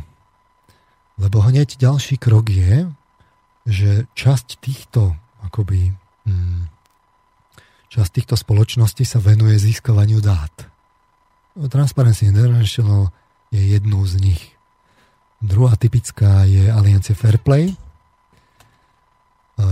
Čiže vy vlastne neustále tou podporou tých projektov získavate dáta, ktoré sú oficiálne deklarované, že to je na podporu demokracie u nás. Čiže e, keď sa pozriem na Transparency International, tak tá sa venuje predovšetkým, aby som citoval, otázkam spojených s korupciou vo verejnom sektore Slovenska, a to na centrálnej úrovni, ako aj na úrovni decentralizovanej správy veci verejných. Medzi hlavné ciele Transparency International Slovensko patrí podpora a presadzovanie takých hodnôt v slovenskom verejnom sektore, akými sú transparentnosť, zodpovednosť, dôvera a integrita, ktoré významným spôsobom pomáhajú znižovať korupciu. Veď na tom nie je nič zlé, veď to je super, nie? No však práve. To je super. No. Pozrime si Alianciu Fair Play. Aliancia Fair Play je neziskové, nestranické občianske združenie, ktoré sa usiluje o to, aby túto krajinu spravovala zodpovedná, transparentná a profesionálna politická reprezentácia. Veríme, že občianská spoločnosť môže na zmenu politikov a verejných činiteľov vplývať vytváraním tlaku na zvýšenie etických štandardov v politike, verejnej správe a transparentnosti finančného prostredia, v ktorom politické strany pôsobia. Opäť. Krásne. Krásne. No? Trošku mi tam vadí, povedzme, to slovičko vytváranie tlaku, to znie tak manipulatívne, ale povedzme, že im to prepačíme. Takže čo je na tom zlé, keď, keď sa toto predsa podporí? Aj keď to príde e, povedzme od z, z takých tých biznis korporácií zo západu. Je? Veď to nemôže byť predsa zlé. No. A tam ja verím, že tam sú ľudia, ktorí tomu veria, ktorí to berú ako svoju misiu mm-hmm. a pracujú na tom, aby ten štát zlepšoval. Áno, to ako ste hovorili, tak pod toto by som sa podpísal. Tak. Že robia to spôsobom, pod ktorý by ste sa podpísali. Problém tak sa... je len v tom, no. že keď že tie dáta, ktoré sa takto získajú, sú de facto použiteľné v politickom boji. Nerozumiem. Inými slovami povedané, tak ako je to v tých médiách, že buď pridáte na tej investigatívnej žurnalistike, alebo uberiete na tej investigatívnej žurnalistike, vy viete ovplyvniť, koľko teda tých nálezov, tej korupcie, netransparentnosti a tak ďalej bude. No. A to je využiteľné v politickom boji keď prí, lebo môže to byť tak, že keď príde nejaká prozápadná vláda, tak sa dá menej prostriedkov, trochu sa to pritlmí, nie je úplne samozrejme, lebo aj, aj tá sa musí zlepšovať.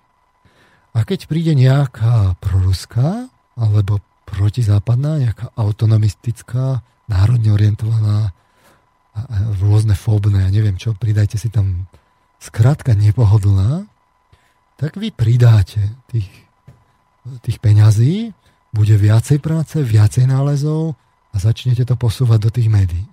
A bude väčšia nespokojnosť. Mm-hmm.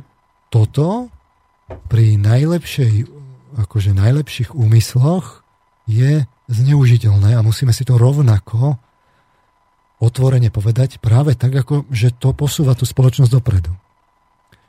Čiže vy môžete dnes robiť manipuláciu nie tým, že budete klamať. Mm-hmm. Vy ju môžete robiť aj tým, že podporíte konkrétne aktivity, ktoré same o sebe sú nespochybniteľné a dobré. To je bod číslo 1. Bod číslo 2 je, keď vy budete neustále podporovať aktivity a obidve tieto e, de facto veľmi vplyvné mimovládne organizácie to tak majú, že vy budete podporovať len tú Sloven, to slovenské zisťovanie korupcie a netransparentnosti a tak ďalej. Ale nepoviete, ako je to vo svete. Že nedá, nebudete rovnako vlastne e, nebudete rovnako akoby sprostredkovať, že dobre, tak u nás je teda korupcia takáto. Ale na západe sú takéto príklady mm-hmm. a porovnajme si. Hej. Tak potom vznikne opäť jednostranný dojem, aké je to u nás zlé a opäť je to využiteľné v politickom boji. Samozrejme, že môže prísť argument, že, že ale veď e, je ten medzinárodný akože index korupcie a tam je možné porovnať. Môžeme diskutovať o tej metodike za tým. Povedzme, mm. že z časti to poskytuje obraz. Určite je u nás viacej korupcie ako v Škandinávii ale v Škandinávii je menej korupcie ako v Spojených štátoch a vo Veľkej Británii. A z pohľadu tých indexov na tom nie sme zas tak zásadne zlé. Ale vy keď budete jednostranne len a len ukazovať na tú korupciu u nás, tak vznikne dojem, že aké je to na západe úžasné. A ono to tam až také úžasné nie je. Ale ten dojem z toho vznikne. A hmm. opäť je to využiteľné v, v, práve zahranično-politických manipulácií ale cudzích veľmocí u nás. Ja len teraz skúsim taký príklad z praxe. Ja som, pán Marman, nikdy nerozumel jednej veci.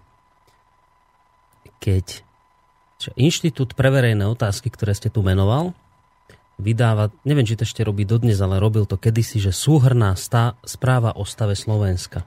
A teraz, že či, či klesá úroveň demokracie, alebo stúpa. Ja nikdy som tomu nerozumel, že keď bola pri moci pravicová vláda, že Iveta Radičová, ktorá je z hodovokolností tiež vyšla z Open Society, tak vtedy Inštitút pre verejné otázky vždy hovoril, že úroveň demokracie stúpa. Keď prišla k moci nie, nie, nie pravicová vláda, tak vždy úroveň demokracie klesala.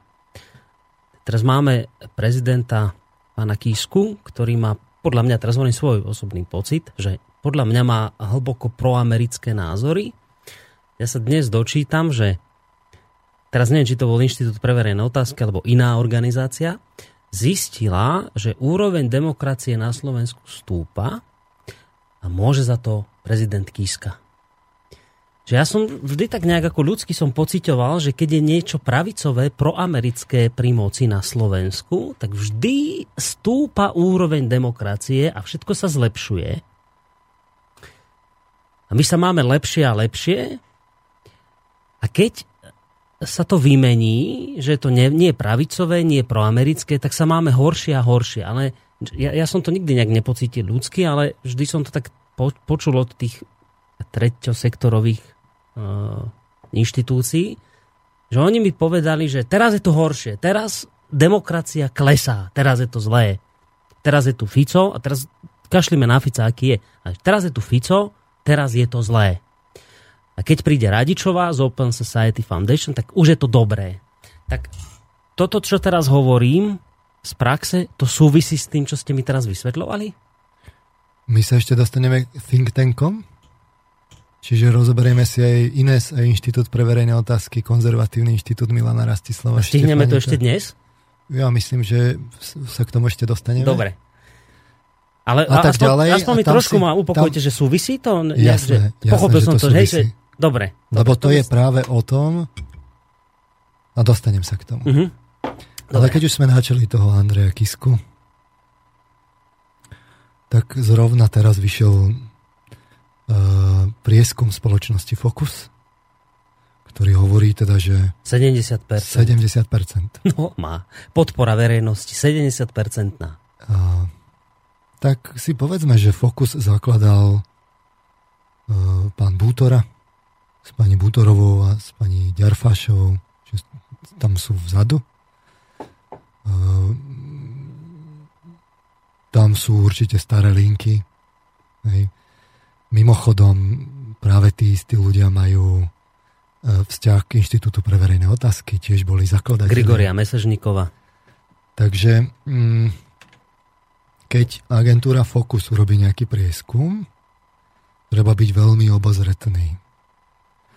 Lebo treba si uvedomiť, že my tu máme, a to je ďalšia vec, lebo vy potrebujete získavať dáta nielen na to, že ktoré sú zneužiteľné, ale vy keď ste práve takáto, že ste takýto konšpirátor, sociálny inžinier, vy potrebujete množstvo dát, vy potrebujete vedieť, čo v tej spoločnosti sa deje a na to potrebujete prieskumy verejnej mienky. Mm-hmm. Čiže tomto momente si buďte istí, že v Rusku teraz prieskumy, prieskumné agentúry, ktoré sú tam vo veľkom šrotia, prieskumy na 100 spôsobov a zistujú, čo na Rusov platí, čo na Rusov neplatí. Hej. Rovnaké prieskumy si samozrejme robí aj, aj vláda. Ale... A ako zistím, čo na nich platí a neplatí? To znamená, čo, aké otázky sa ich pýtam? Čo potrebujem zistiť? Potrebujete zistiť, že, že aké cieľové skupiny preferujú, aké postoje, s čím majú problém, s čím nemajú problém, čo je potenciálne uchopiteľné politické a čo nie. Presne tak, ako si to robia televízie a médiá, ktoré zistujú sledovanosť a zistujú, čo na, to, čo na ľudí platí a čo nie. Veď to prišlo Radio Express svojho času, že dovtedy sa tie pesničky vyberali tak, že, že sa vyberali tak, že ako si to tí, tí dramaturgovia tam vzadu vlastne vybrali. Aj svoj voľne, no. A potom Express prišiel s tým, že, že začal, že urobil si prieskumy, zistil na, na tvrdosť dát empirických, že čo chcú ľudia, čo sa im páči a čo nie. A vôbec nemal problém hrať za deň jednu a tú istú pesničku n krát. A zrazu ich to prudko vystrelilo hore. No tak médiá toto robia. Robia to zrovna tak politici, keď je, keď je kampaň, tak si robia okamžité prieskumy rýchle, reprezentatívne na 100 spôsobov, že čo, čo platí, čo neplatí. Rýchly prieskum napríklad o tom, ako skončila debata. Čo v nej ľuďom vadilo, mm-hmm. lebo v ďalšej debate to ten politik už nemôže povedať. A tak ďalej, a tak ďalej. A vy, keď ste sociálny inžinier, potrebujete množstvo dát. Keď potrebujete spôsobiť v krajine pád vlády, tak urobím tak, problém, ktorý som zistil, že ľuďom vadí. Tak to spojíte a poviete, že, že napríklad korupcia je úzko spätá a vy si to zistíte, nebudete klamať, vy si to zistíte, že ktorej skupine to vadí a tak ďalej a vy na tú skupinu to zacielite. Idete na istotu. A na to potrebujete agentúry prieskumy verejnej mienky. To je ten lepší prípad. To je ten dobrý prípad. Aspoň teda hovoria pravdu. Horší prípad je ten link, ktorý som vám posielal minule, ktorý bol na tej aer- aeronete, kde bol teda údajne anonymný mm-hmm. zdroj, ktorý ale, a to hovorím s plnou zodpovednosťou, vedel, o čom hovorí. Ja netvrdím, že, že e, strana Áno v Čechách bola vyfabrikovaná a pracovala sa s prieskumami, ale hovorím, že ten človek vedel až príliš dobre, o čom hovorí a vedel tie súvislosti a mohlo by to tak byť. Čiže inými slovami povedané, prieskumy verejnej mienky nemusia slúžiť len na to, aby, aby sme zistili aktuálne nálady, ale prieskumy verejnej mienky samozrejme, že môžu slúžiť aj na to, že keď sa v pravý čas zverejnia výsledky na danú tému, ovplyvnia verejnú mienku. Čiže inými slovami povedané v tom článku bolo povedané a teraz zabudnime na ktorú stranu to je. Keby som chcel byť fakt zlý, nekorektný sociálny inžinier tak, a mám veľa peňazí a nemám morálku, hmm. tak si objednám tie prieskumy, zistím, ako to je v skutočnosti, ale v tých prieskumoch to urobím tak, že si vyberem pri zachovaní reprezentatívnej vzorky si vyberám z množiny z databázy takých, ktorých, o ktorých viem s vysokou mierou pravdepodobnosti, že mi to vyjde. A vyjde mi z toho prieskumu, že som teda e, nad hranicou zvoliteľnosti a nie, že 6%, ale že mám 17%. A keď mi takýchto prieskumov bude v priebehu času vychádzať N, tak si tí ľudia povedia, No tak to je asi stabilná strana.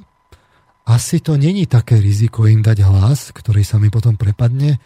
Môžem byť oveľa bezpečnejší a môžem im dať hlas. Toto je možné. Čiže vy vlastne hovoríte, že, že tieto prieskumné agentúry nemusia len odzrkadľovať realitu, ale môžu realitu v úvodzovkách vytvárať? Že ju môžu vytvárať a oni sú si toho dobre vedomé, lebo totižto, a ocitujem, aby mi to niekto zase nevyčítal. Slovenská asociácia výskumných agentúr, bude členom aj Focus, reagovala na výskum verejnej mienky uverejnený v denníku Pravda dňa 6.2.2003. Poslala otvorený list. Vážený pán šéf-redaktor, vyslovujeme týmto hlboké znepokojenie nad spôsobom, akým vaša redakcia narába s výskumami verejnej mienky. Vedie nás k tomu predovšetkým výskum, uverejnený dňa 6.2.2003, ktorý zrealizovala vaša redakcia v spolupráci so spoločnosťou Polis Slovakia. Dôvodom nášho znepokojenia sú dve skutočnosti. Poprvé, ako odborníci vieme, že, a teraz to zdôrazňujem, publikovanie výsledkov výskumu názorov na aktuálne spoločensko-politické témy môže, podobne ako iné informácie, ovplyvniť verejnú mienku. Preto je nesmierne dôležité, aby takéto výskumy boli realizované spolahlivými metódami a aby ich výsledky v najvyššej možnej miere zodpovedali realite. A tak ďalej, a tak ďalej. Mm-hmm. To nie ja tvrdím. To priamo Oni sami Slovenská nevedia. asociácia výskumných agentúr tvrdí. Ja to teda tvrdím tiež ako psychológ, ale, ale oni to tvrdia tiež. Čiže celá tá otázka je, nie že, že či teda výsledky prieskumov správne načasované pôsobia na verejnú mienku, ale otázka je, že či sú teda uh, vyfabrikované. A že môžu dokonca byť takým spôsobom vyfabrikované, že vy urobíte prieskum na konkrétnu otázku, ktorý vám, ktorý vám pri správnom výbere probandov, pri dodržaní všetkých tých kritérií... Probandovia to sú? Teda uh, respondentov, pardon, probandi sú v psychológii, hmm. respondentov a vzorky, bude splňať všetky kritéria kladené na validitu, reliabilitu a tak ďalej. Ale ten výskum, keď, keď vám vyjde, tak ho dáte, ovplyvnite verejnú mienku. Keď vám nevíde, že, by, že ne, ne, nesedí vám do karát, Ide do stratená. tak ho do stratená. Čiže sú tri možnosti. Buď, buď to, tá agentúra je čiste korektná, robí len tie prieskumy. Dobre, však nepodozrievajme ich. Hej. Ale je tu tomu veľké riziko. Veľké riziko. A ešte aj keď sú korektní, tak sú tam tí súkromní zadavatelia a stačí si pozrieť tie ich referencie, že, na, že čo všetko oni robili. Focus, Median, MVK a tak ďalej. A stačí len, aby tí, tí ktorí, ktorí robia tie prieskumy často, v správny čas uverejnili prieskumy na správne otázky a keď im to sedí, tak ich uverejnia a keď im to nesedí, tak ich neuverejnia a to je možné manipulovať verejnú mienku. Čiže upozorňujem čitateľov, aj keby tie agentúry na prieskumy verejnej mienky fungovali korektne a sú tam všelijaké záujmy, aj tak je to zneužiteľné pri uverejňovaní tých prieskumov. Čiže ja osobne mám pravidlo, ste sa ma pýtal, čo, čo treba robiť. Jedno z mnohých pravidel je, nezúčastňujem sa preskumu verejnej mienky. Keby ma oslovili, tak nepoviem. Veď to je manipulácia ako Brno.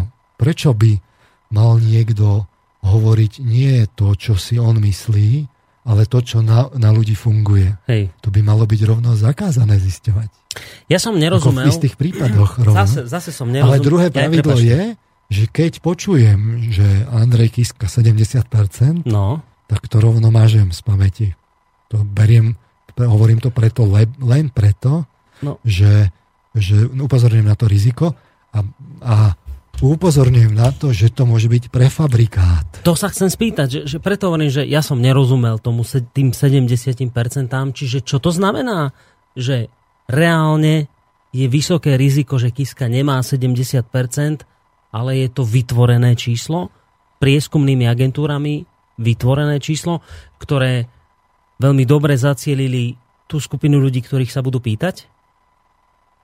Ehm, je tu riziko, že agentúra, ktorú zakladal Martin Bútora, ktorý je teraz poradcom prezidenta, a v správnej rade projektu N, to len tak ako mimochodom. V správnej rade projektu N a tak ďalej že tam sú dôvodné pochybnosti, síce tie linky sú staré, ale tuto je nejaká dôvodná pochybnosť. Minimálne keby mňa by tiež zaujímalo, kto bol zadávateľom toho prieskumu, alebo si to vymyslel Focus. To je tiež veľmi dôležité, že kto zadával. Prečo je to dôležité? No lebo, lebo no to je dôležité preto, lebo lebo vy potom viete, že, že či je tam záujem, aby tá informácia odznela, alebo nie. Chápete, že keď, keď by to dal uh, povedzme, že by to dal rovno Martin Butora, tak keď to tak vyjde, tak keď je tá podpora vysoká, tak prečo by nezlepšil preferencie prezidenta? Aha, rozumiem, už rozumiem. Keď je hej, podpora hej. malá, no tak hej. sa to nedá. Čiže tam je pravidlo, že Jednoducho, keď už majú byť teda robené tie prieskumy verejnej mienky, tak by mali byť povinnosť to zverejniť aj v tých negatívnych príkladoch, či sa to niekomu hodí, alebo sa to nehodí. A za druhé, niektoré prieskumy verejnej mienky, alebo dosť veľká väčšina z toho, čo sa teraz robí, by mali byť rovno a priori zakázané ako veci, ktoré sú zneužívateľné a sociálne inžinierstvo. Rovno sa to tak robí. Všetci no, to vedia. A teraz ale... Teraz... A to ani nemusí byť ten prípad, že sa tam manipuluje vo vnútri. To upozorňujem. A keď si myslím, že aj také prípady samozrejme sú. Čiže vy rovno predpokladajte, že keď niekto zverejní výsledky prieskumu, z veľkej časti je vysoká pravdepodobnosť, že sa mu to hodí a teda je to prefabrikát. Alebo niečo, prefabrikát čo má... znamená, to sa v tom článku, ktorý že má to podporiť, spomín... že to nie je len každý výskum nie je len zistenie verejnej mienky, ale keď zverejníte tie výsledky, tak je to ešte aj dokonca ďalšie zvyšovanie. Čiže prefabrikát je niečo, čo vytvorím pre potvrdenie toho, čo chcem potvrdiť. No, v úplnom pravom slova zmysle je prefabrikát niečo, že vy si vy, vy, vy, vyrobíte úplne novú tému, uh-huh. ktorá tu ešte nebola. Uh-huh. Napríklad, že... Slováci chcú vo väčšej miere, ja neviem, alebo že tak vymyslím prefabrikát, že Slováci sú za manželstva homosexuálnych Presne párov. tak. Hej? Hej. No. A teraz vy ten prefabrikát pôjdete do spriaznenej agentúry. No. Hej, a teraz v tom naj, najhoršom slova, akože variante, že ešte aj tá agentúra je to zapletená, tak vyberiete takých probandov, aby ste, aby vám to vysel, teda, pardon, profesionálna deformácia. No, ja vás opravím. Ja vás počúvam, čo Čiže, robíte, no vyberiete takých, aby, to, aby tie percenta boli čo najvyššie a potom, keď sú zodpovední... No ale jak ja viem vybrať takých ľudí? Stále nerozumiem tomu, ako ich vyberiem. Ich, viete ich vybrať tým, že e, na reprezentatívnu vzorku vy potrebujete nejakú štruktúru tých respondentov podľa veku, pohlavia a tak ďalej.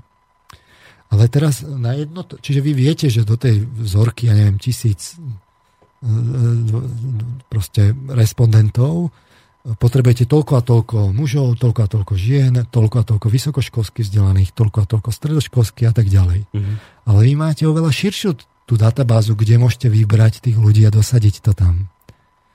A teraz samozrejme, že keď príde kontrola do tej agentúry, tak ona skontroluje, že lebo oni sú v asociácii na kontrolu, o tom píše tá, tá slovenská asociácia, že tam sú nejaké metodiky. Čiže ona skontroluje, že či to vzorka je reprezentatívna, môže urobiť náhodný výber, že zavolá tomu, reprezent, tomu uh, tomu respondentovi. Respondentovi, nie Pramandovi.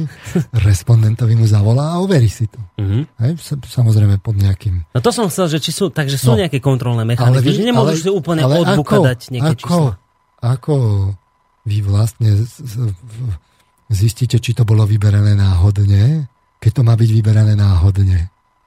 Čiže, eh, čiže vy môžete, keby, keď je ten zlý variant, tak to môžete zafixlovať v tom zmysle, že si vyberiete tých správnych probandov. Ako keď, príklad, ako keď sa špekuluje v americkej justícii, kto sa vyberie do poroty a kto nie. To je presne ten istý prípad.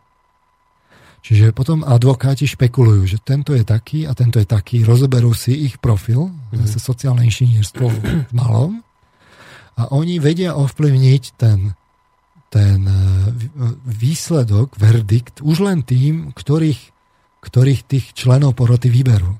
A toto je presne ten istý prípad.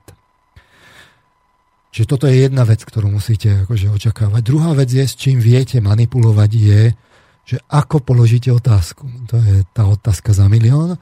Vy nemusíte hneď, že ako, vy nemusíte hneď uverejniť výskum, že, že či sú Slováci za homosexuálne rodiny, uh-huh. za adopciu detí Hej, proste homosexuálov, jasné. vy môžete ísť na to postupne, že vy len poviete, že či sú teda Slováci zaregistrované partnerstva. A zistí sa, že, zistí sa, že, že to není až taký veľký problém, že eh, a môžete tú otázku klásť ešte manipulatívnejšie, poviete, že či sú teda či by Slováci boli proti tomu, keby homosexuáli mali nejakú takú formu zväzku, ktorá by im mhm. umožnila dediť. Alebo, alebo navštíviť par, ako toho partnera na áre, alebo takéto mm-hmm. veci, ktoré vy mhm. ne, nemôžete na, za normálnych ro, okolností robiť, lebo to môže len rodinný hej. príslušník. Hej? A takýmto spôsobom to uverejníte a teraz tí Slováci sa dozvedia, že ale väčšina Slovákov vlastne nie je proti tomu, aby sa mohli navštíviť, navštíviť na tom áre. Áno. Potom urobíte nejaké iné sprievodné aktivity a potom pokračujete ďalej, takýchto prieskumov urobíte N a väčšina ľudí si povie áno, vlastne to není taký problém, tá homosexualita. Tak idete o stupeň ďalej. Poviete, no ale e, ste za to, aby boli e, uvedené registrované partnerstva pre homosexuálov do legislatívy Slovenska a tak ďalej. A takýmto spôsobom vy urobíte prieskum, buď sfixlovaný, alebo aj keď není sfixlovaný, keď ne, nevyhovuje, neuverejnite a uverejnite len keď vyhovuje a ten použijete na manipuláciu uh-huh. verejnej mienky. Ľudia si na to zvyknú, periodicky to opakujete, de facto podmienujete spoločnosť a pracujete. Je to len otázka peňazí. A správnej prieskumnej agentúry. Čiže ak mám... To, to je hrozné zistenie, čo ste povedali. Čiže ak mám dostatok peňazí a poznám správnu agentúru, vyrobí mi prieskum, ktorý potrebujem? Keďže v celom priemysle, nielen u nás, ale aj na západe je korupcia, musíme očakávať, že korupcia môže byť celkom logicky a je pravdepodobná aj v oblasti prieskumu verejnej mienky. Dobre, ešte jedna otázka. Musia to robiť takto komplikované? Musia zisťovať tých správnych respondentov a tak ďalej? Nemôžu proste len tak vymyslieť, či čísla od buka? Je tam nejaká kontrola? Nie, že... lebo, lebo veď to práve ide o to, aby sa, aby sa budovalo zdanie, že to je teda... Musí sa potvrdiť tá validita, tam, hej, že to... Áno, tam že... sú teda tie metodiky a zase Aha. ide o to tie metodiky, lebo keď by náhodou prišla nejaká odboku agentúra, uh-huh. ktorá, e, ktorá nepasuje a robí si, čo chce, a ktorú uh-huh. protistrana robí, uh-huh. hej? no tak my ju napadneme, že nemá metodiky. Hej? Čiže a není v správnej asociácii a tak ďalej, a asociácii medzinárodnej siete a tak ďalej. Čiže samozrejme, že tie agentúry nemajú záujem, aby sa ten trh rozrastal, aby bolo tých agentúr čo najmenej, lebo oni medzi sebou bojujú. To je celkom prirodzené, veď to je konkurenčný boj, veď to je kapitalizmus. Dobre, poďme ďalej. Oh, ideme, počujete, ideme ďalej?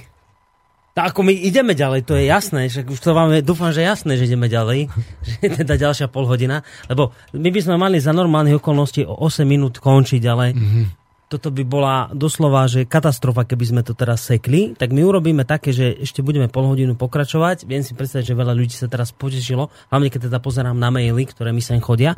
Uh, ale my ideme pokračovať ďalej, ešte stále sa bavíme len o tých o tých myšlienkových manipuláciách? Stále sme pri tom, to sme si Dobre, tak, tak poďme ďalej, ešte nehráme pesničku, lebo ešte sme stále v no, tej... No, mohli by sme si dať Hej, teraz... no ale nepretrhneme to, lebo, lebo mali sme to tak oddelené, že ešte, ekonomické manipulácie, teraz sme myšlienkové. No, ešte budeme asi tie myšlienkové dneska len dokončiť. A to asi ani nedoťukneme tú represívnu zložku. Uh, Či stihneme? uvidíme, uvidíme. Dobre, Dajme si pesničku. Sa. Čo ste nám vybrali tentokrát ako číslo? Budeme pokračovať v tradícii o Batmanoch. o Batmanoch. Takže opäť, nie, nie, čiže, čiže opäť, že nie pesnička, ale že skladba. Skladba, skladba, skladba je pekná, ale skladba. je to ten kontext. Ideme vybudiť tie emócie teraz. No, tak poďme na to.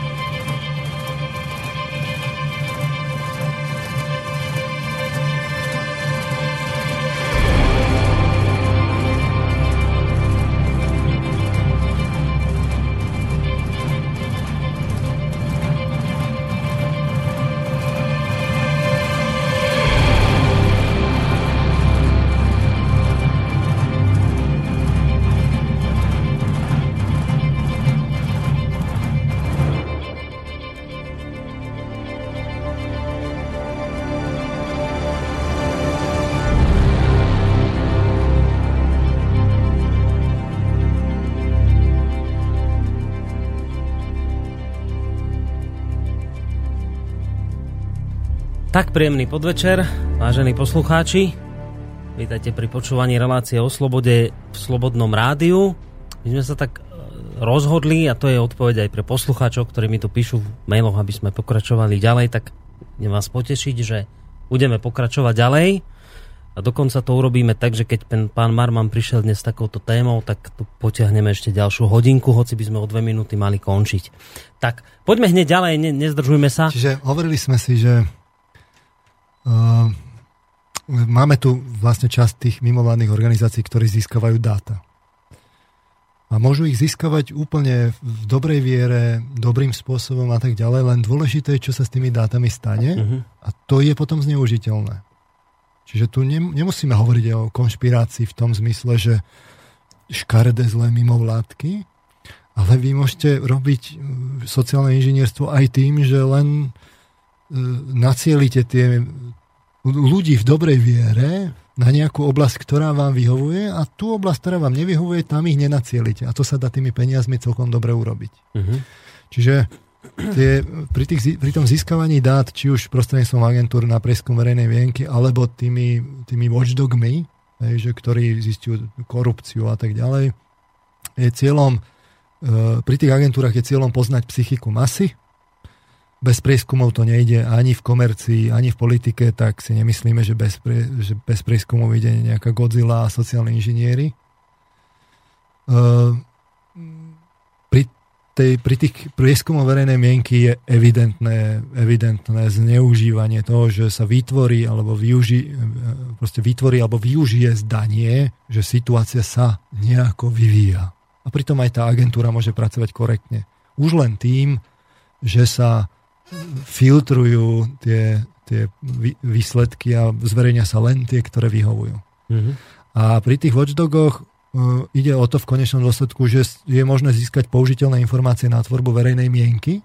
Práve tak aj, tie, aj to, že niekde niekto kradne v príhodný čas skoncentrované môžete vyvolať proste politické zemetrasenie, ktoré môže byť zrovna v súlade so zahranično-politickou orientáciou štátu. Uh-huh. Nemôže tam sú, úzko súvisieť. Čiže týmto spôsobom môžete vlastne aj vy využiť tých ľudí, ktorí tam naozaj, ktorých ako ani nechcem podozrievať, ale tie výsledky dostane niekto, alebo aj ich môže zverejniť, len sa to tak načasuje, že, že sa to použije politicky na nevhodných politikov, napríklad proruských alebo vlasteneckých, alebo to súvisí, ja neviem, s, s nejakými privatizáciami alebo dostavbou nejakých veľkých objektov, povedzme atomových elektrární a tak podobne. Alebo sa to môže, a čo je horšie, zneužiť sociálne inžiniersky na ničenie národnej identity, a to si povedzme otvorene. Počkajte, tu sa pristavme, to čo znamená? No, položme si otázku, že kde tí Slováci získavajú takú averziu k tomu slovenskému, že to si stačí pozrieť tie, tie, tie diskusie, že to, toto je Kocúrkovo, toto je Bananistan, toto mm-hmm. je mhm. kadečo, samé vlastne nadávky, no. že toto snať ani není štát. Ale treba si uvedomiť, že vy keď akoby ukážete jednostranne, a to je to riziko, že jednostranne budete len dolovať tie dáta a ukazovať, aké je to tu zlé, ale nebudete ukazovať zároveň aj to, aké, aké je to zlé inde, inde no. no tak tým ničíte národnú identitu. Tí ľudia prestávajú veriť tomu slovenskému a potom si povedia, buďme my radšej Európania, veď tie európske hodnoty, a tak, veď tam je to, a teraz, keďže tamto nikto nekritizuje, to sem nedojde, veď ja sa pýtam, kto kontroluje korupciu v Európskej komisii a tak ďalej. Prečo u nás niekto to nekontroluje? Alebo, alebo, alebo prečo sa tie výsledky nezverejňujú? Hej? Takže potom vlastne vo výsledku si musíme uvedomiť, že vy môžete práve takýmto... Na kaž, aj, aj to, viete, že to platí aj v psychológii, že keď u, jedného, u jednotlivca, že každý má nejaké, nejaké chyby. Hej? A keď vy ho budete neustále, to je ekvivalent toho, že vy neustále mu budete hovoriť, pozri sa, zaoberaj sa týmto, a tu to robíš zle, a tu to robíš zle, a tu to robíš zle. A ja budem taký istý zlý v podstate, ale keď on si bude stále len hľadať tie chyby u seba, tak ja ho dostanem vlastne pod kontrolu. On bude robiť to, čo ja chcem. Lebo on nevie, že ja som zlý a naopak si myslí, aký zlý je on. Mm-hmm. Čiže dôležité je aj na čo sa tie výsledky použijú. A tu sme pri tých mentálnych manipuláciách, pri tých myšlienkových. A to tým nekončí. Skrátka tá odpoveď na to je, že keď my v médiách neustále čítame, aké je to tu zlé, aké je to tu zlé a tam to nefunguje a tam sa kradne a, to, a tí sú zlí a nikto nepovie, nikto nepochváli, že toto je dobré a toto je dobré, lebo to nikto nemá v projektoch, lebo všetci majú zisťovať niečo zlé, no tak potom máme problém. Potom sme presne ako ten človek, ktorý neustále hladí do seba a neuvedomí si, že on na tom nie je tak zle. Mm-hmm. A teraz, veď, veď my môžeme byť hrdí na to, čo sme tu dokázali. Veď keď tu bol, keď tu bol uh, poradca uh, pána Klausa, pán Hájek, tu bol minulý týždeň, ak, si, ak sa nemýlim, tak ten ako Čech hovorí, že, že, že vy tu môžete byť nesmierne hrdí na to, čo ste dokázali. Že ja sám som vlastne neveril, že, že vy to takto dokážete, že ja som neveril, že, vy, že to, čo dokážete, že vy dokážete. Že to, to že tu je akože korupcia, no áno, ale aj inde je korupcia. A to nehovorme o tom, že či tými prieskumami, korupčnými indexami zachytíme tú najväčšiu korupciu. Mm-hmm. To je silne otázne. To si dovolím pochybovať o tej metodike, ale to teraz nerozoberajme. Uh, to je na diskusiu. Povedzme, nechajme to otvorené. Ale keď v médiách neustále je len zle, zle, zle, zle, zle, všetko, čo je národné, no tak potom sa nečudujme, že Slováci strácajú národnú identitu. A, a vo veľkom vlastne smerujú do Európskej únie a želajú si Európsku úniu. A musí, my si musíme položiť otázku. A čo keď je práve toto cieľ? No to som sa chcel spýtať, teraz som zase zhrozený, že čo vy mi vlastne teraz hovoríte, že že z, ako keby zhnusuje sa to národné, aby sme ľudí dostali niekam, kde ich potrebujeme mať, aby začali vo veľkom masa chcieť ísť do Európskej únie napríklad, tak im zhnusíme to, čo je naše slovenské? Bohužiaľ, keď si pozriem tie projekty, ktoré sem prichádzajú, musím skonštatovať, že to môže byť cieľo. Poviem to takto natvrdo. Lebo korektné by to bolo od tej Transparency International, Aliancie Fair Play, keby sa zároveň zverejňovali aj tie situácie, že takto to je v Rakúsku, tuto sa vtedy kradlo a tuto sa vtedy kradlo, ale tuto sú pozitívne prípady a takto to je na Slovensku, tuto sa kradne, tuto sa kradne, toto je dobrá praktika z Rakúska, vyskúšaná, toto je dobrá praktika u nás, vyskúšané, toto zohľadňuje našu mentalitu a tak ďalej. Mm. Ale keď sa len jednostranne, tuto sa kradlo, tuto sa kradlo, tuto sa kradlo, tuto sa kradlo, tak vy neviete sa porovnať v tom medzinárodnom meradle. Potom logicky z toho vlastne vyplýva, že to ničí tú národnú identitu. Toto je ďalšia vec, ktorej som nikdy nerozumel, už asi tretíkrát používam toto dnes večer, že nikdy som nerozumel, prečo nás všetci presviečajú o tom, že my nemáme byť veľmi na čo hrdí.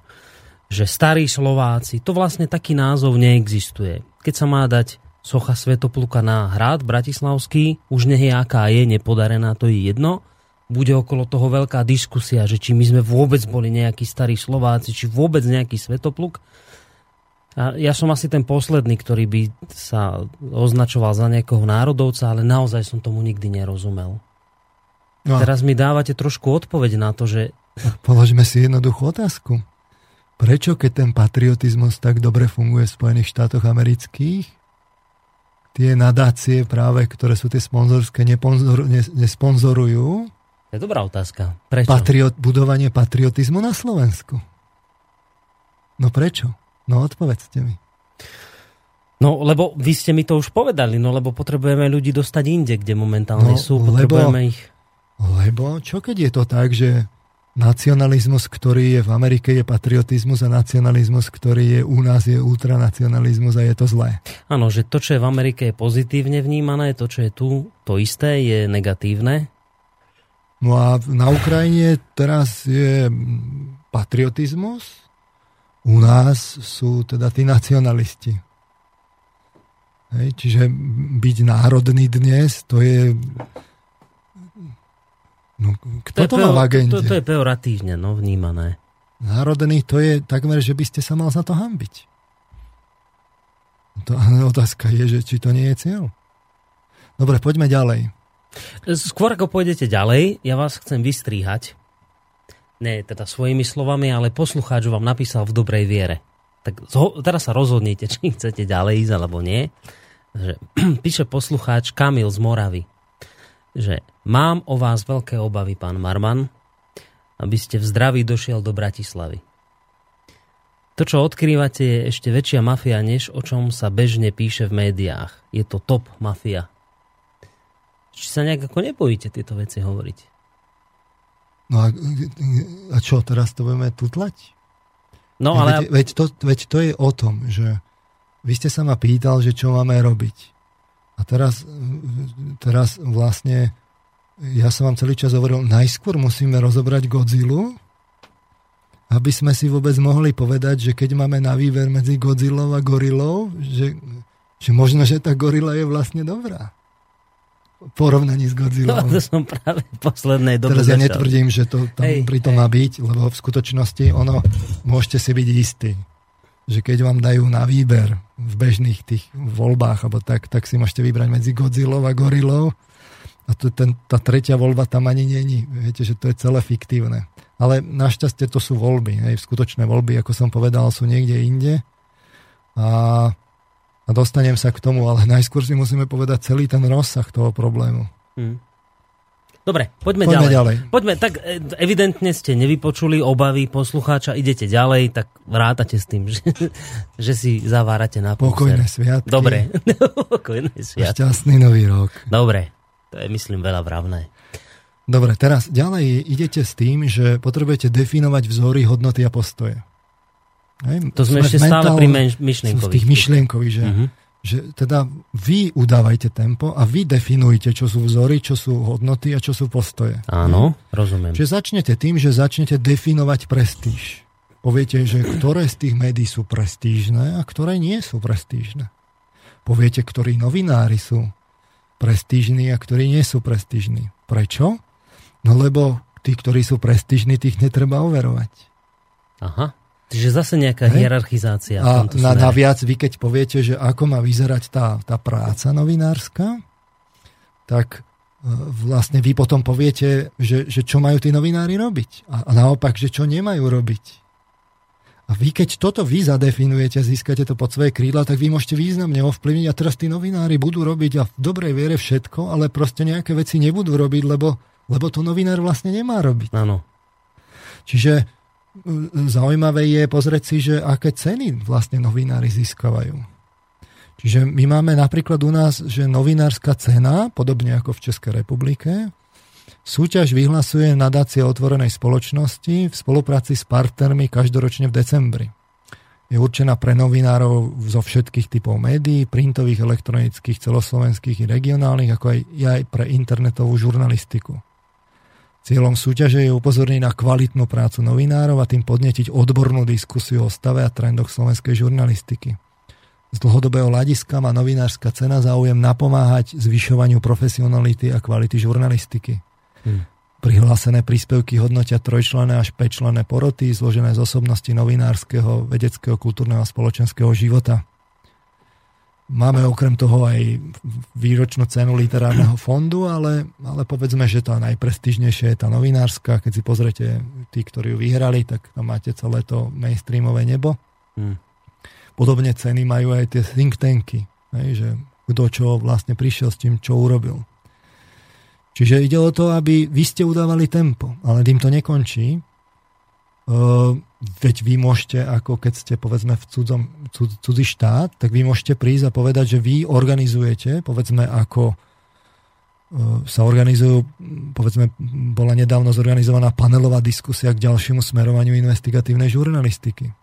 Opäť ju organizovala nadácia otvorenej spoločnosti v spolupráci s americkým veľvyslanectvom, otváral to zástupca britského veľvyslanca, je to prísne vzaté, poviem to rovno, že to je vlastne analogia, ako keby nejaká nemenovaná finančná skupina vlastne bojovala za žurnalistiku a vlastne organizovala by tých novinárov, že poďme sa teda zamyslieť nad tým, ako to treba robiť. Ja vám pomôžem trošku. To je presne to isté, ako keď ESET dá milión eur niekomu na podporu nezávislej žurnalistiky. No, problém tu je ale v tom, že tu máme rovno ambasády cudzích štátov, ktoré predsa nám spoluorganizujú vlastne našich novinárov a potom, e, ale to sú tie, tie štáty, ktoré sú najaktívnejšie vo svetovej politike a ktoré majú svoje záujmy. A my sa potom čudujeme, že tie, tí naši novinári nevidia to, čo oni robia? Veď to je konflikt záujmov. Veď tí novinári by im mali povedať, vy, vy nemôžete u nás organizovať, lebo ste v konflikte záujmov. My máme organizovať investigatívnu žurnalistiku napríklad o tom, ako je to na Ukrajine, ale vy tam pôsobíte. A vy tu organizujete vlastne to. To je konflikt záujmov. To je presne ako s tou pentou. Hmm. A potom, ale keď, že, lebo čo je cieľom? No kto by upodozrieval kolísky demokracie, tých, čo definovali žurnalistiku a veď oni za ňu bojujú, veď oni nám to spo- pomáhajú spoluorganizovať. To, to je konflikt záujmov a musíme si to povedať. Je to síce pekné, ale čo keď je to náhodou tak, že tie, že tie Spojené štáty americké a, a Veľká Británia, a teraz nemusíme ich hneď upozor, up, upodozrievať, čo keď robia niekde chyby? Ale tí novinári, keď sú s nimi akože v kontakte, to je presne lobbying. Si pomenujme to lobbying. Konflikt, zaujímavý lobbying. De facto pre novinárov. E, e, trošku vás ešte vrátim, lebo zase jednej veci, ktorú som nepochopil, a nestihol som sa na ňu opýtať, keď ste to spomínali, tie novinárske ceny. Stále tomu, tomu trošku nerozumiem, že čo sa cez ne získava? No jednak, e, veď tá jednak nadácia otvorenej spoločnosti veď ona vlastne akože nám pomáha organizovať tú žurnalistiku. A prečo by nadácia otvorenej spoločnosti mohla vôbec niečo zlé robiť? Veď kto by mm. upodozrieval, že ona vlastne tým, tými prostriedkami môže robiť aj niečo zlé. A nemusí to vôbec robiť cieľene. Mm. Že môže to robiť aj omylom. Môže, ona ovplyvňuje tú spoločenskú situáciu u nás. Hej? A teraz ale povedzme si to akože ďalej, lebo tu sme pri definovaní tých hodnot a tých vzorov a tých postojov. Nadácia otvorenej spoločnosti, veď to má priamo v názve, chce, aby my sme boli úplne otvorená spoločnosť. Mm.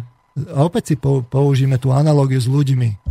Predstavte si, že by ste bol len otvorení. Všetko, aj tie najintimnejšie veci by boli proste otvorené. No však ani u ľudí to neplatí. Prečo by to malo platiť v spoločnosti? Aj spoločnosť má privátne veci, čo nemajú byť otvorené, čo, sú, čo majú byť v úzusoch, čo je v rodinách a tak ďalej. Nemôže byť všetko otvorené. Samozrejme, že potom to má dôsledky v tej ekonomickej sfére, že my sme totálne otvorená ekonomika. Hmm. A čo sa môže stať potom, že keď sme takto ekonomicky úplne otvorení, veď to práve vidíme teraz s tým Ruskom. Vidíme to, že za, sa začne stiahovať kapitál, znižia sa ceny ropy a Rusko, aká je obrovská krajina, nie? Tak keby my sme si tu povedali, že, že teda chceme nejakú národnú identitu a že povedzme teda chceme vystúpiť z tej únie, No tak, veď, tak, tak na tom Rusku vidíte čo, aké sú tie páky. Veď to byť úplne otvorený je rovnaký nezmysel, ako byť úplne zavretý. Ale vy ste mi teraz, pán Marman, ani neviete ako, ale zbúrali nejakú moju predstavu. Ja som teraz že frustrovaný, lebo ja robím novinára, novinára, tak pôsobím v médiách už nejakých tých možno 8, hádam aj 10 rokov. A ja som si naopra- naozaj v úprimnej snahe, ešte pri bývalom zamestnávateľovi, tu nie, lebo tu mi je jasné, že zo slobodného vysielača by sa nedalo nič vyhrať, ale pri bývalom zamestnávateľi ja som si naozaj posielal príspevky, relácie na, na, na tie novinárske ceny. Viete, že to tam pošlete, že či to vyhrá alebo nevyhrá a tak. No, teda ja som nevyhral, ale to nie je podstatné, lebo ja naozaj nemusím dobre, dobre robiť svoju robotu, ale čo mňa zaskočilo, a zase teraz po štvrtý krát, čomu som nikdy nerozumel, zase tú istú formuláciu použijem, že tak je to možné, že ja som to sledoval, tie novinárske ceny a vždy to bolo o tomto, že vyhrala Týždeň, Štefan Hríb, nie, nie, niekto takýto. A potom, že prvá cena, že kto vyhral? No, redaktorka zo slovenského rozhlasu, ktorá urobila rozhovor s, dvom, s dvomi lesbami. Alebo takéto veci. A, a nikdy som tomu nerozumel, že podľa mňa to nie je také dôležité, podľa mňa to nie je také zaujímavé, ako, ako nie je to, že čo som ja dával, ale aj tie iné prihlásené príspevky sa mi javili zaujímavo. A teraz, že prečo ste mi zbúrali túto moju predstavu, že ja som mal pocit, že tam rozhoduje naozaj nejaká kvalita niečoho, ale podľa, ak vás dobre počúvam, tak vy, vy sa mi snažíte povedať, že to je viac menej dopredu jasné, kto vyhrá ktoré témy budú zaujímavé, ktoré témy majú mať tú prednosť, že dobre to chápem? V istom zmysle, ale nechcem to povedať, ja to nechcem povedať tak, že teraz oni sú všetci kúpení a vyberú sa správni členovia, aby bol výsledok nejaký. Veď to ani netreba robiť. Dôležité totiž to je niečo iné.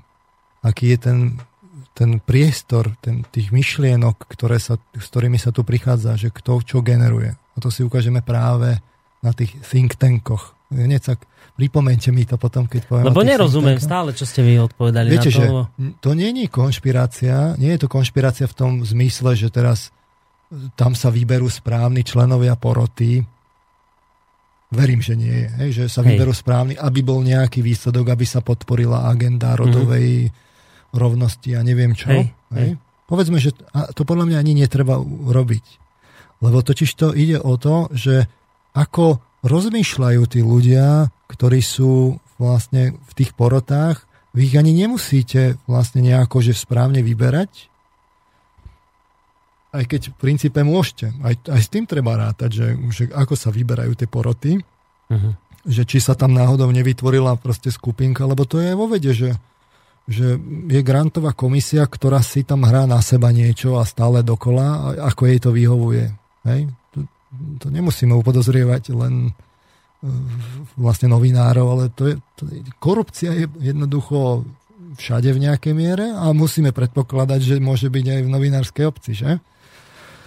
Uh, ale dôležité je, že, že či, si, či, či tí ľudia náhodou mentálne nie sú zladení. A tomu sa práve chcem dostať pri tých mm-hmm. think tankoch. Dobre. Len dopoviem k tým hodnotám, že zoberme si teraz, že že dobre, nie, možno je zlý scenár, že niekto tu narúša našu národnú identitu. Tým, že neustále si my sami ukazujeme, čo je na nás zlé. A mhm. neukazujeme, čo je zlé vonku, len my mhm. a zase naopak zvonku sa povie len to dobré. No tak ako to skončí? No tak skončí to dezintegráciou tej identity. Uh-huh. Ale teraz mňa zaujíma iné. Kto definoval európske hodnoty? Čo je to európska hodnota? Je to multikulturalizmus? Alebo sú, aké sú tam tie národné identity, ako sa podporujú, ako sú začlenené rodová rovnosť a, a transparentnosť. A, takže kto to zadefinoval? Kedy? No, otázka, ako, to... ako, ako sú zadefinované, tá je, myslím, jasná, ale dobrá otázka je, že kto to zadefinoval? Lebo to je otázka. musíme predpokladať, že kto to zadefinoval? No nie tí občania Európy. No. To definovali tie médiá. A čo keď je tá európska identita vlastne silne zmanipulovaná? Čo keď je vytvorená cielenou prefabrikáciou tak, že aby to vyhovovalo? Že čo keď je to tak, že vlastne tými ako keby donormi rôznymi sú neustále ako keby ukazované, kde tie národné identity sú zlé, aby niekto nahnal do košiara Európanov a vybudoval európsku integritu a tam ich čaká čo? No tie európske hodnoty. A to sú ktoré? Aký bude prienik hodnot medzi Írom, Grékom, uh, Estóncom, mm. Švédom, Nemcom, Španielom a Talianom? Aký bude čo? Prienik? Prienik tých hodnot, že to, keď no to, je, to, to je proste, že to guláš, to sa nedá, že nájsť tam prienik. Dá sa nájsť? No tak ja sa pýtam, aké sú tie európske hodnoty. Vy tvrdíte, počkajte, že vy tvrdíte, že európske hodnoty sú prefabrikát? Ja som len skeptik a zaoberám sa Dobre, takže, možnosťami. dobre, ale neberte moju otázku tak doslovne. Čiže vy špekulujete nad tým, že európske hodnoty by mohli byť prefabrikátom? Špekulujem nad tým, lebo vidím tie ekonomické záujmy. Proste vidím, že, uh, že je jasný záujem vytvárať veľké spoločnosti európskeho významu a tým pádom vlastne je jasné, jasný záujem dať dohromady aj tú Európsku úniu, zbortiť vlastne tie národné hranice, mať jednotné patentové právo, jednotný ekonomický trh, jednotné copyrighty pre celú Európu, proste tie hranice neustále padajú. A to práve z toho dôvodu, že niekto, že tie korporácie majú jasný záujem vlastne to dať dohromady. A kto dáva do tých mimovládnych organizácií tie peniaze? No tie korporácie. Poďme ďalej. Poďme ďalej v tom zmysle, že pozrieme sa na tie think tanky. Dôležité je totiž toto, že zoberte si, že kde sa berú tie, tie myšlienky v tých médiách.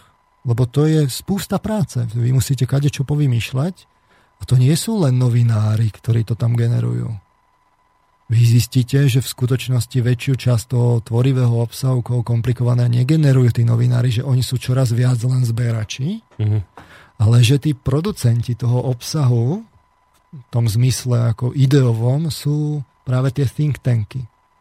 Takže keď si pozrieme e, vlastne povedzme ten Herman s tým, s tým Čonským, to oni to zvažovali a hovoria, že flag and enforcers, že to vytvára manipuláciu, čiže oni majú jednak tú represívnu úlohu think tanky, že spranierujú toho, kto sa im nepáči. Mm-hmm. A jednak môžu podať žaloby na toho, kto sa im nepáči. Hej? A tým významne môžu ovplyvniť mediálny priestor. Čiže vy, keď zoberiete think tanky a vy ste kapitál, máte a podporíte tie správne, uh-huh. zbudíte dojem, že ich je teda viacej, ale oni sú všetky veľmi podobné, no tak môžete významne ovplyvniť tú verejnú mienku v tom zmysle, že zrazu sa vám v tých novinách začnú objazovať len myšlienky, len zdôvodnenia takého typu, ktoré vlastne sú jednostranné. No tak sa pozrime na tie príspevky tých, toho, toho trustu a vôbec najhlavnejšie tie inštitúty u nás. Čiže máte INES. To teraz hovoríte o think tankoch. O think tankoch. Uh-huh. Čiže Inštitút ekonomických a spoločenských analýz, ocitujem, pôsobí v oblasti analýz zameraných na uplatňovanie princípov a nástrojov voľného trhu a ich dopadov v podmienkach slovenskej ekonomiky od januára 2006. E, zaujímavé je, že v súčasnosti je Ines najcitovanejším podľa jeho vlastných slov ekonomickým think tankom v médiách na Slovensku. E, vo výročnej správe som nenašiel, kto a koľko ich sponzoruje, ale nič menej vieme, že napríklad tá, tá nadácia tej otvorenej spoločnosti ich sponzoruje.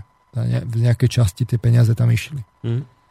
Inštitút pre verejné otázky, kde sú práve zakladatelia Martin Bútora, Zora Bútorová, František Šebej, Grigorí Mesežníkov, Peter Hunčík, Olga Ďarfašová, Vladimír Krivý a Ivan Mikloš je nezávislou mimovládnou organizáciou združujúcou odborníkov z rôznych oblastí, vytvorenou so zámerom presadzovať hodnoty otvorenej spoločnosti mm-hmm.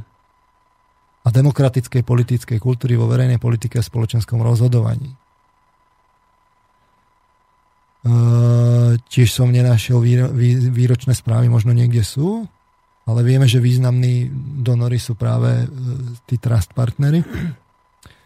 Konzervatívny inštitút Mirana Rastislava e, Štefánika, tam sú napríklad e, politici Ondrej Dostal, Petr Zajac. E, tvrdia podľa ich vlastných správ opäť na rozdiel od niektorých iných think tankov nie sú aktivity konzervatívneho inštitútu orientované iba na jednu oblasť verejného života alebo spoločnosti. Spoločným menovateľom aktivít je ich hodnotové vymedzenie, teda konzervatívny spola na spoločnosť a liberálny prístup k ekonomike. E, našiel som len staršie výročné správy, povedzme z roku 2009, ale Open e, Society Foundation bol významný sponzor. Ďalej mm. máme Ineco, kde pôsobí napríklad Eugeniu Jurzica. Tam bol tiež zo začiatku dominantný prispievateľ e, Open Society Institute. Čiže to je jedna vec. Čiže keď, ešte treba uvážiť, že aj tieto think tanky majú asociácie, kde oni zdieľajú tie informácie. Mm-hmm. A keď si pozriete tie think tanky, ktoré sú u nás takto sponzorované a pozriete si vlastne ich hodnoty, tak zistíte, že oni sa v istých nuansách líšia, že či sú konzervatívne hodnoty alebo liberálnejšie, uh-huh. ale niečo majú spoločné. Otvorenú spoločnosť. Otvorenú spoločnosť, liberálnu ekonomiku. Uh-huh. Čiže aj konzervatívny inštitút Milana Rastislava Štefánika podľa jeho vlastných slov podporuje liberálny prístup k ekonomike. A to nie je zvláštne? Nie, nie je to oxymoron, že konzervatívny inštitút podporuje niečo liberálne? To už nechám na poslucháčov, no ale... ale dôležité je, že z toho pohľadu, keď sme si my minule hovorili, že, že tá otvorená spoločnosť, keď jedna strana vytvára totálne previazanie smerom na, na tie e, vlastne západné korporácie, ktoré mm. vlastne sú, to, my sme tam neporovnateľní, také my sa úplne otvoríme, áno, my budeme mať istú istú životnú úroveň, ale v skutočnosti my sme v zahraničnej politike totálne, ale totálne závislí od toho, že čo tie Spojené štáty americké povedia. Lebo, prečo? Lebo to vidíme na tom Rusku.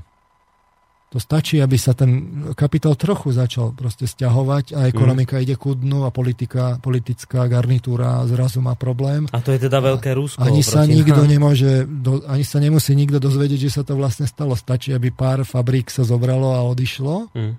Hej? A zrazu my tu môžeme tak akože vyplakávať. A to nehovorím o tom, že keď nám zavelia ísť do vojny náhodou, tak budeme musieť ísť do vojny. A keď nebudeme chcieť ísť do vojny a budeme strečkovať náhodou, no tak nám zásadným spôsobom klesne životná úroveň, lebo my máme otvorenú ekonomiku. A teraz ja netvrdím, že otvorená ekonomika alebo zavretá ekonomika, ja tvrdím, že obidva tie extrémy sú na figu. Hmm. A treba to reálne zvažovať, lebo to má extrémne negatívny dopad na tú proste zahraničnú politiku a to, čo sa v nej deje, vidíme, že tie konflikty sú čoraz častejšie rozosievané proste po svete a čoraz bližšie aj ku nám. No tak, no ale, ale, veď, ale tie, veď práve tieto think tanky sú podporované práve tými, tými korporačnými filantropickými fondami. A čo je teda v tých médiách? No tak potom sa nečudujme, že tam jedne, stále počujeme, že liberálny prístup ekonomike a, a privatizácia a takéto. A to vlastne znamená demokracia, to sa rovná mm-hmm. demokracia. A preto teda ten, kto to nepodporuje, nie je demokratický a úroveň demokracie sa zhoršila. Lebo nikto nepodporí tie, tie opačné think tanky. Mm-hmm. Tu nie je pluralita. My sme štrngali, ja si to pamätám, že pluralita Kde je tu pluralita? Tu nie je. Žiadne také inštitúty nejaké vplyvnejšie nie sú. Počkajte, ak to dobre chápem a teraz nik, nik, dúfam, že ma nikto neobviní z podpory Roberta Fica. Nie preto, že či to chcem alebo nechcem, ale že preto klesá za Ficovej vlády podpora demokracie, lebo Fico nepodporuje think tanky? Tie, ktoré sa podporujú za pravicových vlád? Ale tie pravicové vlády, oni nepodporujú tie think tanky, teda trochu, ale v skutočnosti tie think tanky sú podporované z niečoho úplne iného. Ja viem, ale pravicové vlády mali vždy bližšie k think tankom ako, ako ľavicové, nie? Ja teraz nechcem to tak zjednodušiť. No, ale prečo? Že... Ľavicové think tanky nie sú? Sú? No, ček, no veď, lebo to potrebuje peniaze. Myslíte, že, že, že by neboli takí ľudia, ktorí myslia lavicovo? Jasné, že by boli ale nie sú podporovaní zahraničnými peniazmi. To znamená, že vo výsledku je celá myšlienková sféra naklonená na jednu stranu, tú pravicovú. Uh-huh. To sa začne tlačiť do všetkých tých denníkov. A čo vám vyjde, že ako, to, ako má ďalej násled, na, na, akože smerovať štát? No, je, skúsim no. sa vám odpovedať, no? čo, čo vám vyjde, že keď je prezident Kiska, tak je dobré, keď je premiérka Radičová, tak je dobré, keď sa to zmení, tak je zle. Toto mi vyjde. Toto mi vyšlo. A nemusíte ani nikoho presviečať, nikoho. lebo v tom myšlienkovom priestore je to zahustené len jednou stranou myšlienok, uh-huh.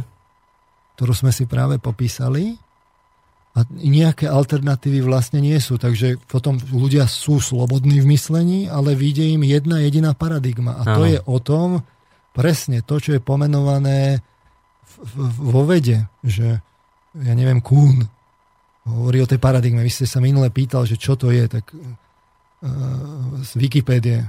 Podľa široce príjmané koncepce Kúna je paradigma souhrn základních domnenek předpokladů představ dané skupiny vědců.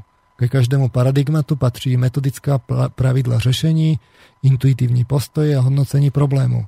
Promiena viedec, vedeckého paradigmatu sa deje zvraty, tzv. vedeckými revolúciami. Čiže nie postupne, ale všetci to kumulujú, kumulujú, majú jedny myšlienky, de mhm, facto mm-hmm. ako keby tie predpoklady a domnenky a tak ďalej, jeden ten rámec a potom zrazu to už nestačí, tak sa to preklopí. No toto sa presne udieva aj, ani novinári nie sú voči tomu imúnni. A vy keď do tej myšlienkovej sféry budete len jeden tok dát podporovať, tak oni budú mať len tú jednu paradigmu. Trochu preblískano v tom, že jeden prehlási, že ja som konzervatívec, lebo ja mám tie hodnoty, ktoré má mať občan, mm-hmm. mám tie konzervatívne. Ale pokiaľ ide o ekonomiku, tak som liberál. Hej. Hej. Ruka a druhý povie, ja som liberál v mhm. ekonomike, mm. a ma, ale za hodnoty som liberálne. Mm-hmm. Ale pokiaľ ide o ekonomiku, tak sú všetci Tam sme všetci rovnakí. Všetci jedno. Hej, žiadne, vždy len súkromné vlastníctvo, rešpektovanie, Voľná ruka trhu neviditeľná. A tak ďalej, a tak ďalej. To, ani, ani to iné nebude.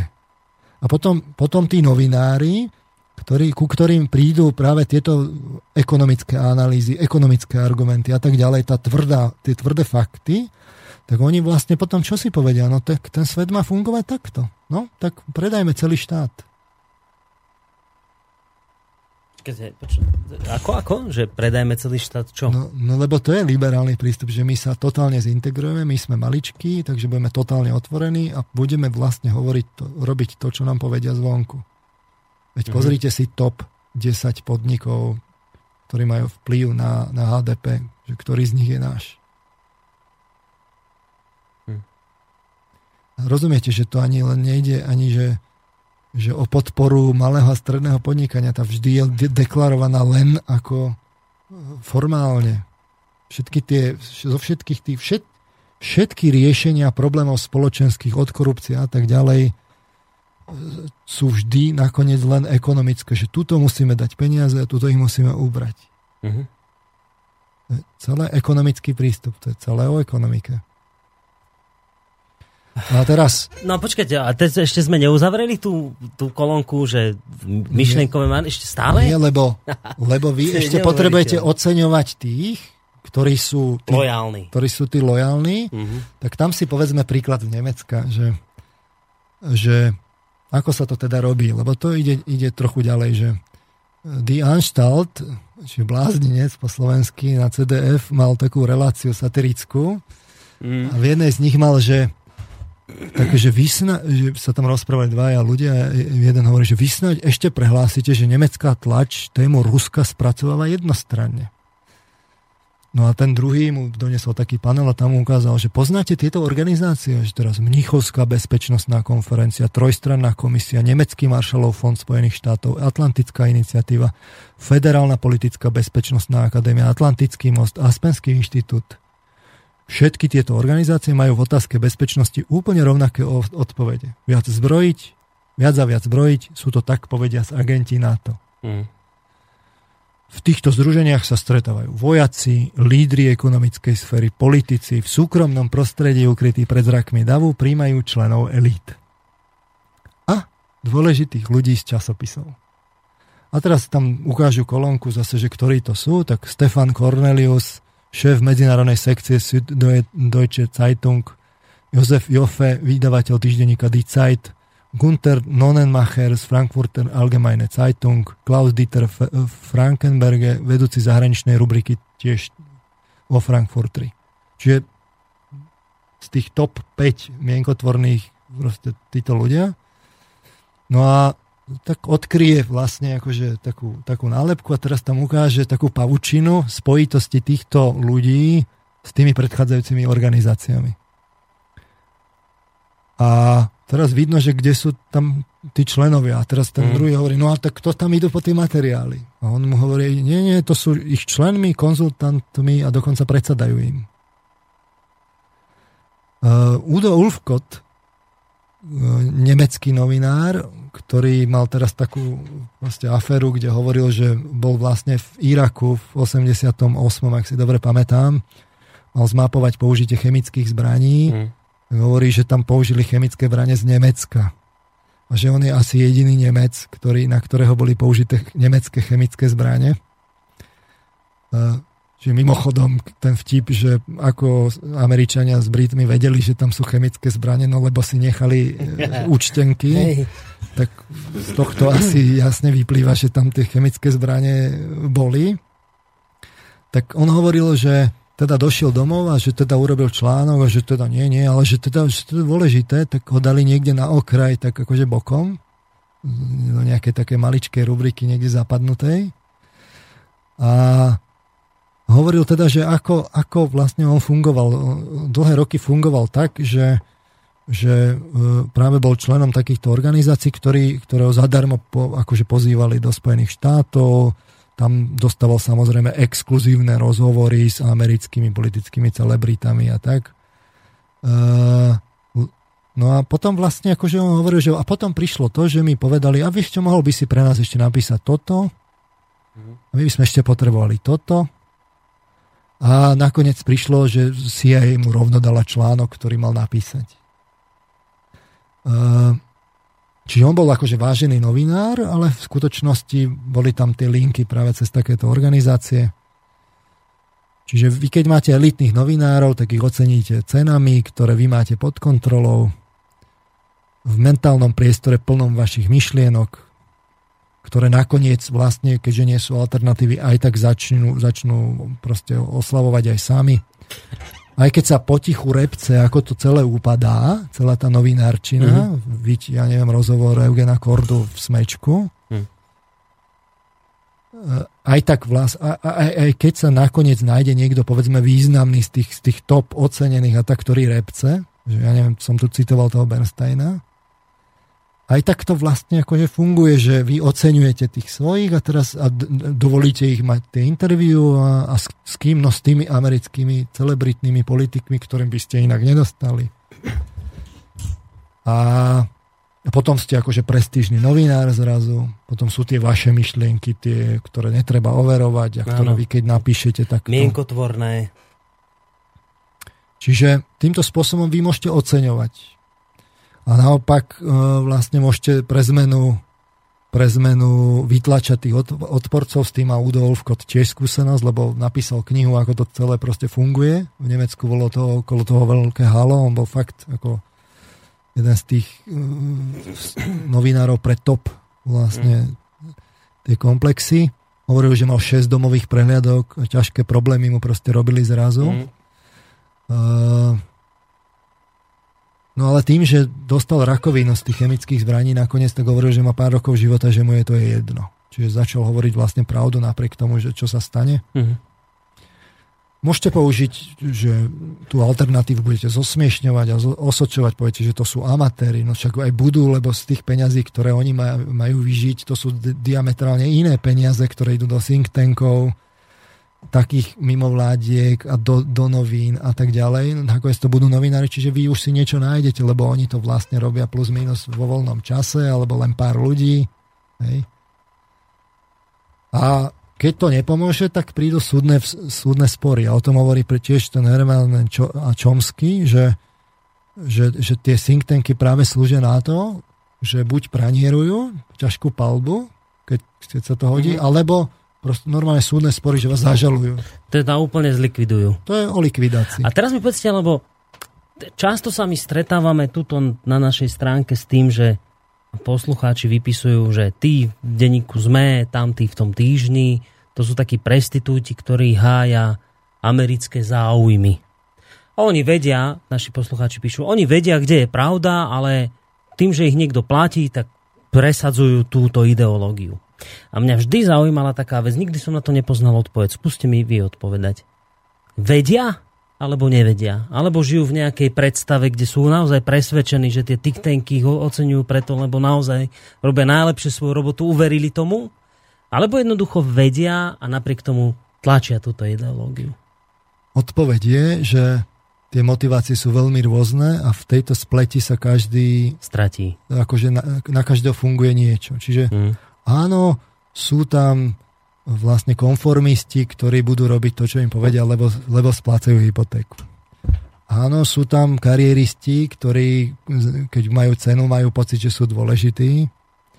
Áno, sú tam takí, ktorí sa myšlienkovo kľudne stratili a myslia si, že to je ich názor a vlastne ani nikdy poriadne ne, neprekročili paradigmu. Mm. A to aj vo vede platí. Tú paradigmu prekročí vlastne málo ľudí. To sa Hej. ani nečudujme. Áno, sú tam takí, ktorí, ktorých niekto vyzdvihne a zaplatí im pobyty a prestížne, prestížne organizácie, kde ste zrazu medzi elitami, máte prístup k takým informáciám, o ktorých sa ostatným len sníva. Mm-hmm. Hej. Áno, sú aj takí, ktorí, na ktorých, ktorí tam robia proste vedome, že v spolupráci s tajnými službami. Áno, sú takí, ktorí to robia že sú spolumajiteľia alebo sú, sú, robia špinavú prácu pre politické strany. Alebo pre ekonomický prospech. Alebo pre ekonomický prospech. Ale v každom prípade kombináciou všetkých týchto faktorov e, obchodných, aj myšlienkových, aj tých represívnych. Lebo potom to je o tom, že keď, keď už je niekto fakt nepohodlný, tak môže ísť aj o život. Že ho nájdú hmm. Zastreleného aj s rodinou, lebo spáchal samovraždu. Hej. To sa stane niekedy, no. Nemienim spáchať samovraždu. No. dobre, že, to, vy, a dobre, že to vraví, dobre, že si to vravíme. No. Dobre, čiže, čiže už len nehoda to môže byť, alebo... Počkajte, ale tak nás už zosmiešňujú, ale vás ešte nie. Vám ešte hádam toto nehrozí. Ale však to aj to príde, no. Je, príde, ste pripravení. Je? A, dobre, ale teraz, Hej, s tým sa teraz dôležité je, že celou takouto spleťou, že vy zaplníte ten, ten priestor, máte pod kontrolou, však si to zopakujme, že eh, čo sme si povedali na začiatku, čiže vlastníte média, centralizujete ich, zanonymizujete proste procesy, kontrolujete kontrolorov, získavate dáta, sponzorujete získavanie dát, definujete vzory, hodnoty a postoje, upletie, upletiete tú mentálnu pavučinu proste tými analýzami a že ako to má byť ten svet, vytvoríte obraz nepriateľa, to je ďalšia vec, ktorú spomína... To sme ešte nestihli povedať. Hej, ktorú spomína, ktorú spomína práve Čomsky, že, že vy totiž to, tá, to sociálne inžinierstvo najlepšie funguje vtedy, keď je niekto nepriateľ, voči uh-huh. komu sa viete spojiť. Uh-huh. To je v skutočnosti pre ľudí ľahšie, ako keby sa mali spojiť za niečo. Bohužiaľ.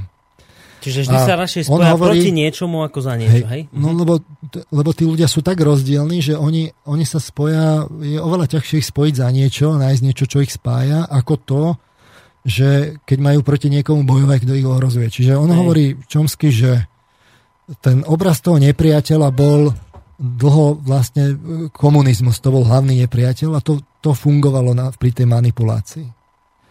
Ale po páde komunizmu prestal byť nepriateľ, tak hovorí, že ho vystriedal boj proti terorizmu. A to keď si pozriete, že ako frekventovane sa používa slovo terorizmus a terorista, tak náš hlavný nepriateľ teraz je terorizmus. Chvíľku teraz vykuklo Rusko zase, uh-huh. ale celý čas bolo predsa, boli tí teroristi zlí. Ešte aj ten Porošenko, keď bojuje na Ukrajine, tak bojuje nie proti tým, ale proti teroristom. Áno, je to, je to protiteroristická organizácia. Takže vytvoríte obraz, obraz nepriateľa, čiže tu sú vlastne všetci tí, ktorí sú tí despotovia, autoritári, to sú vlastne pseudokomunisti, alebo sú teroristi, ale skrátka sú, sú nepriatelia. Uh-huh. Alebo náboženskí fanatici, ale z náboženských fanatikov sa stávajú teroristi, alebo sú komunisti a tí sú, tí sú horší, lebo tí vlastne potom sa vyhražajú jadrovými zbraňami. Takže to vlastne nahradí ako keby ten... To, a zrazu potom sa to už ľahko kritizuje, keď máte nepriateľa. Hej? To si stačí pozrieť dnešné správy. Oceňujete spolupracovníkov alias kolaborantov, vytláčate odporcov, popri tom všetko sledujete a zhromažďujete informácie, viď NSA a tie aféry okolo, veď to, to pre istotu istíte. A keď niekde treba zasiahnuť, tak zasiahnete tajnou službou. Či už v dobrom, alebo vydieraním, alebo ešte horšie. Počkej, to sme pri tom, pri tom odrážke represívne? represívne. Už sme sa tam dostali. Už sme sa tam dostali, pri tom Aha, represívnom. Čiže už sme upustili A teraz si všimnite, teraz si všimnite, že keď niekto príde a povie, že ale veď to je konšpirácia, tak vy mu poviete, aká konšpirácia? Veď pozri sa na tohto, ten, on nie je on nie je súčasťou konšpirácie. Je ani zaplatený, ani, ani nevie o ničom. On len proste, a on je naviac presvedčený, že robí dobre. Hmm. On proste bojuje proti korupcii. To nestačí. Aj tak môžete byť súčasťou zlých vecí, ak vy niečo vyprodukujete a ten výsledok použije niekto v pravý čas proti niekomu. To je to dramatické na súčasnej situácii, mm-hmm. že že vy môžete byť pre, akože naozaj presvedčení robiť proste dobro, že väčšina v tých mimovládok, uh-huh. oni nie sú proste v tom zmysle, že teraz, že súčasťou nejakej konšpirácie alebo čo. Oni sú proste presvedčení za tú svoju pravdu, Hej. ich len niekto vyzdvihol a tých ostatných nie. No, trošku vás len teraz zastavím, lebo ja som sa o tomto hádal s Norom, teda hádal, mali sme takú debatu.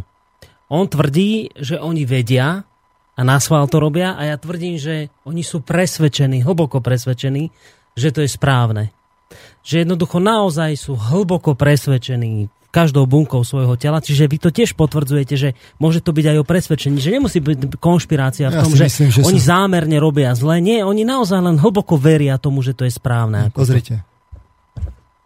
Uh, čím ste bližšie k tomu centru, že už ste v prestížnych organizáciách a tak ďalej, mm tak už je to, tam už, tam už mám, ale to vás otestujú a dajú vám vlastne potom utrusie informácie, že vy už potom viete, o čo ide. Ten Udolf už potom, a on už vedel, o čo ide.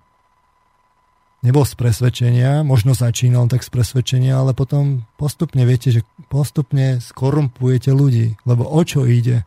O zisk. To sme si ukázali na konci. Mm-hmm. Teda ešte predtým na začiatku a na konci vždy ide o zisk.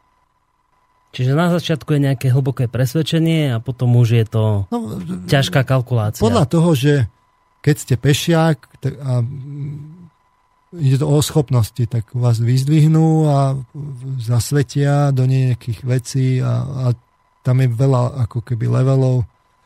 Takže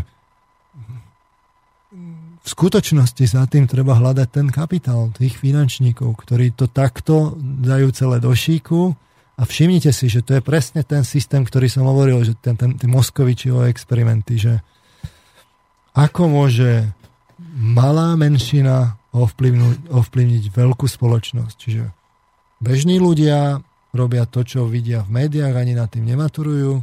Média sú ešte stále veľká skupina, mm. ale aj tam platí, že malá skupina tých agilných vie ovplyvniť tú veľkú skupinu, zvlášť mm. keď sa to zorganizuje cez vlastnícke štruktúry a tak ďalej kombináciou všetkých týchto parametrov to viete ako v podstate vytvoriť do takého veľmi dobrého monolitu a náhodou, ak z neho niekto vybočuje mentálne, tak ho proste začnete vytlačať na perifériu. A presne aj to ten Udo Ulfko hovorí, že len by som skúsil napísať niečo iné, všetko by skončilo.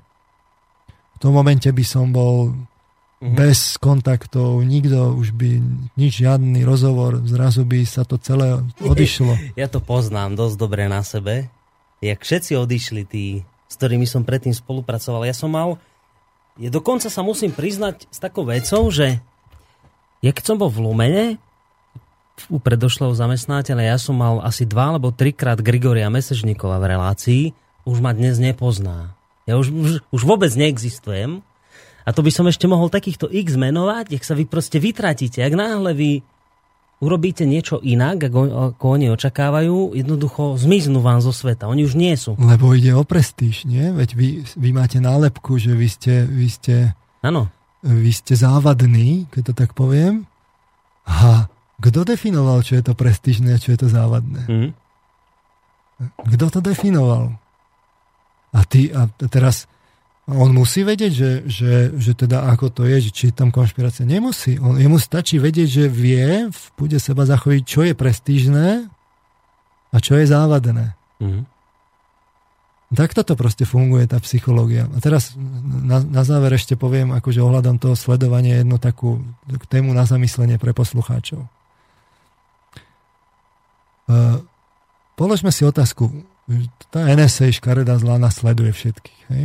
Konec koncov aj tu Angelu Merkelovú a tak ďalej. Mm-hmm. Prečo Európska únia nemá žiadnu IT technológiu, ktorá by to vlastne umožňovala tie dáta aspoň pre Európanov akože držať v Európe. A tých technológií je N, ktoré to potrebujete všetko, aby ste to mohol zhromažďovať. Mhm. Čiže začína to hardverom, že sieťové prvky, operačné systémy v tých sieťových prvkoch, kde sú tie firmwary, výroba počítačov, smartfónov, tabletov, serverov pokračuje to potom softverom, operačné systémy, sociálne siete, vyhľadávače, internetové prehliadače, kancelárske balíky, databázové servere.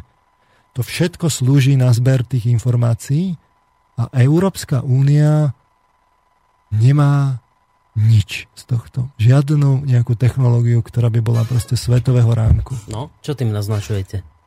No a teraz my máme predsa tú stratégiu 2020, aby sme sa dostali dopredu a predbehli tú Ameriku a tak ďalej. Len v tých službách s vysokou pridanou hodnotou v tých IT technológiách nemáme nič. Mm. Všetko majú tí Američania. Ale aj taká malá Južná Korea predsa má. Vyrába si smartfóny a má tam proste aj nejaký proste software, už si tam kutí niečo a tak ďalej. Ale aj tá Čína. Veď tá Čína nič nemala ešte pár rokov dozadu a už nás vo veľkom predbieha. A predbieha nás celej škále tých vecí. Ale Európa so všetkým tým potenciálom vedeckým takým onakým nie a nie nič a nič vyvinúť. My sme tu vlastne v závese. Tak sme takí vedecky neschopní, že zrovna v tých špičkových technológiách, kde to je potrebné a kde sa produkuje ten, ten pokrok a kde zrazu tí Američania majú tóny patentov, že už keby sme teraz vo veľkom chceli, tak nás upatentujú k smrti. Mm. Tak a už tejto, zrovna v tejto oblasti to nevieme. Alebo je v hre niečo iné. Prečo to tá Čína alebo tá Južná Korea vie, ale veľká Európa to nevie. No to majú zaujíma, keď ste to takto otvorili tak to nech si poslucháči zodpovedajú. Ja to, vy neopo- ja to vy nám neodpoviete A ešte to máme v prioritách, aby som to ako poznamenal na túto tému, že to máme ešte v prioritách. A nie, a nie. Ešte aj tú Nokia, čo sme tu mali, sme stratili. Aj toho Ericssona. Odišlo to všetko preč. My v tej Európe, pre nás sú tie IT technológie zakliaté. Je, dobre, tak aspoň trošku nám pomôžte. pomôžte. No nie, to... Je to zakliatie zámer? No, no sú dve možnosti. Buď bude to zámer? Buď fakt, akože tí štatisti, že prvý je vždy Washington, Washington ktorý príde a navrhne sankcie a Európa mm-hmm. o niekoľko dní za, za, mm-hmm. zareaguje no. a v obchode a ešte v tom a vonom a v tom no. ďalšom. A aj v týchto it technológiách a v skutočnosti to vedie tá oligarchia tých Spojených štátov. Mm-hmm. Alebo sme neschopní. No, dobre, tak ak by náhodou platilo A, tak potom by ma ale zaujímalo, a to už mi asi neodpoviete, že ako by to spravili, aby sme boli aby sme to nemohli ďalej vyvíjať. Však o ekonomike kúpite všetky začínajúce veci kúpite, dostanete do Ameriky. Skončia tam. Aha. Dobre, tak ja si myslím, Napríklad, že... ale to vám samo o sebe nestačí lebo keby Európa chcela a mala to vo svojich programoch, tak povedala si, a že to bude takto, tak ale Európa si to ani len nepovie poriadne. To sú všetko len formálne deklarované veci. No a teraz ešte trošku, že pomôžte, že prečo si to Európa nepovie? Lebo to je mimoriadne dôležité. Veď na to, na, na, keď chcete fakt viesť ten svet, tak mať informácie dnes absolútnym kľúčom. A my nemáme ani len technológie, ktorými by sme ich zbierali. Takže nás niekto o to obral a my sme spokojní. A my sme spokojní zjavne. Dobre, ja si myslím, že ste dali dostatočnú odpoveď v závere dnešnej relácie. Inak, neviem, či si uvedomujete, ale posledná relácia v tomto starom roku 2014. Ja vám dávam možnosť rozlúčiť sa nejak tak akože veľkolepo Teda dúfam, že budeme pokračovať v novom roku, aj keď potom, čo ste povedali, človek nikdy nevie, ale treba myslieť na to, že ani ja, ani pán Marman nemáme záujem spáchať samovraždu, ani nikto z, z projektu Slobodný vysielač, ale kto ho vie, viete, nikdy človek nevie, že ten Tá psychika je taká nevyspytateľný, áno, práve. tak skúste sa tak nejak rozlúčiť. Zistil som, že ma upozornili študenti, že politicky korektné je povedať, že, že pokojné sviatky, nie že pokojné Vianoce. To asi súvisí s tými európskymi hodnotami. Aha. Takže želám poslucháčom pokojné sviatky a šťastný nový rok. No Pozdravujem a... vás, posluchači, a aj vás, Boris, a želám vám to isté. Ďakujem pekne. Tak v rámci tých pokojných sviatkov myslím, že pesnička The Dark, The Dark Nights Rides to bude úplne, že ako vyhovujúca pesnička takto na záver, hej? Zrejme to... Nie, nek to bude súvisieť so sviatkami, ale vybral s ste... reláciou. tak vybrali ste túto pesničku, tak to sa aj rozlúčime. Tak Majte sa pekne, ďakujem veľmi pekne za túto reláciu. A ja ďakujem. Pre mňa osobne výnimočnú. Ďakujem pekne. To bol pán doktor Peter Marman z Univerzity Komenského v Bratislave. Majte sa pekne do počutia a lučí sa s vami aj Boris Koroni.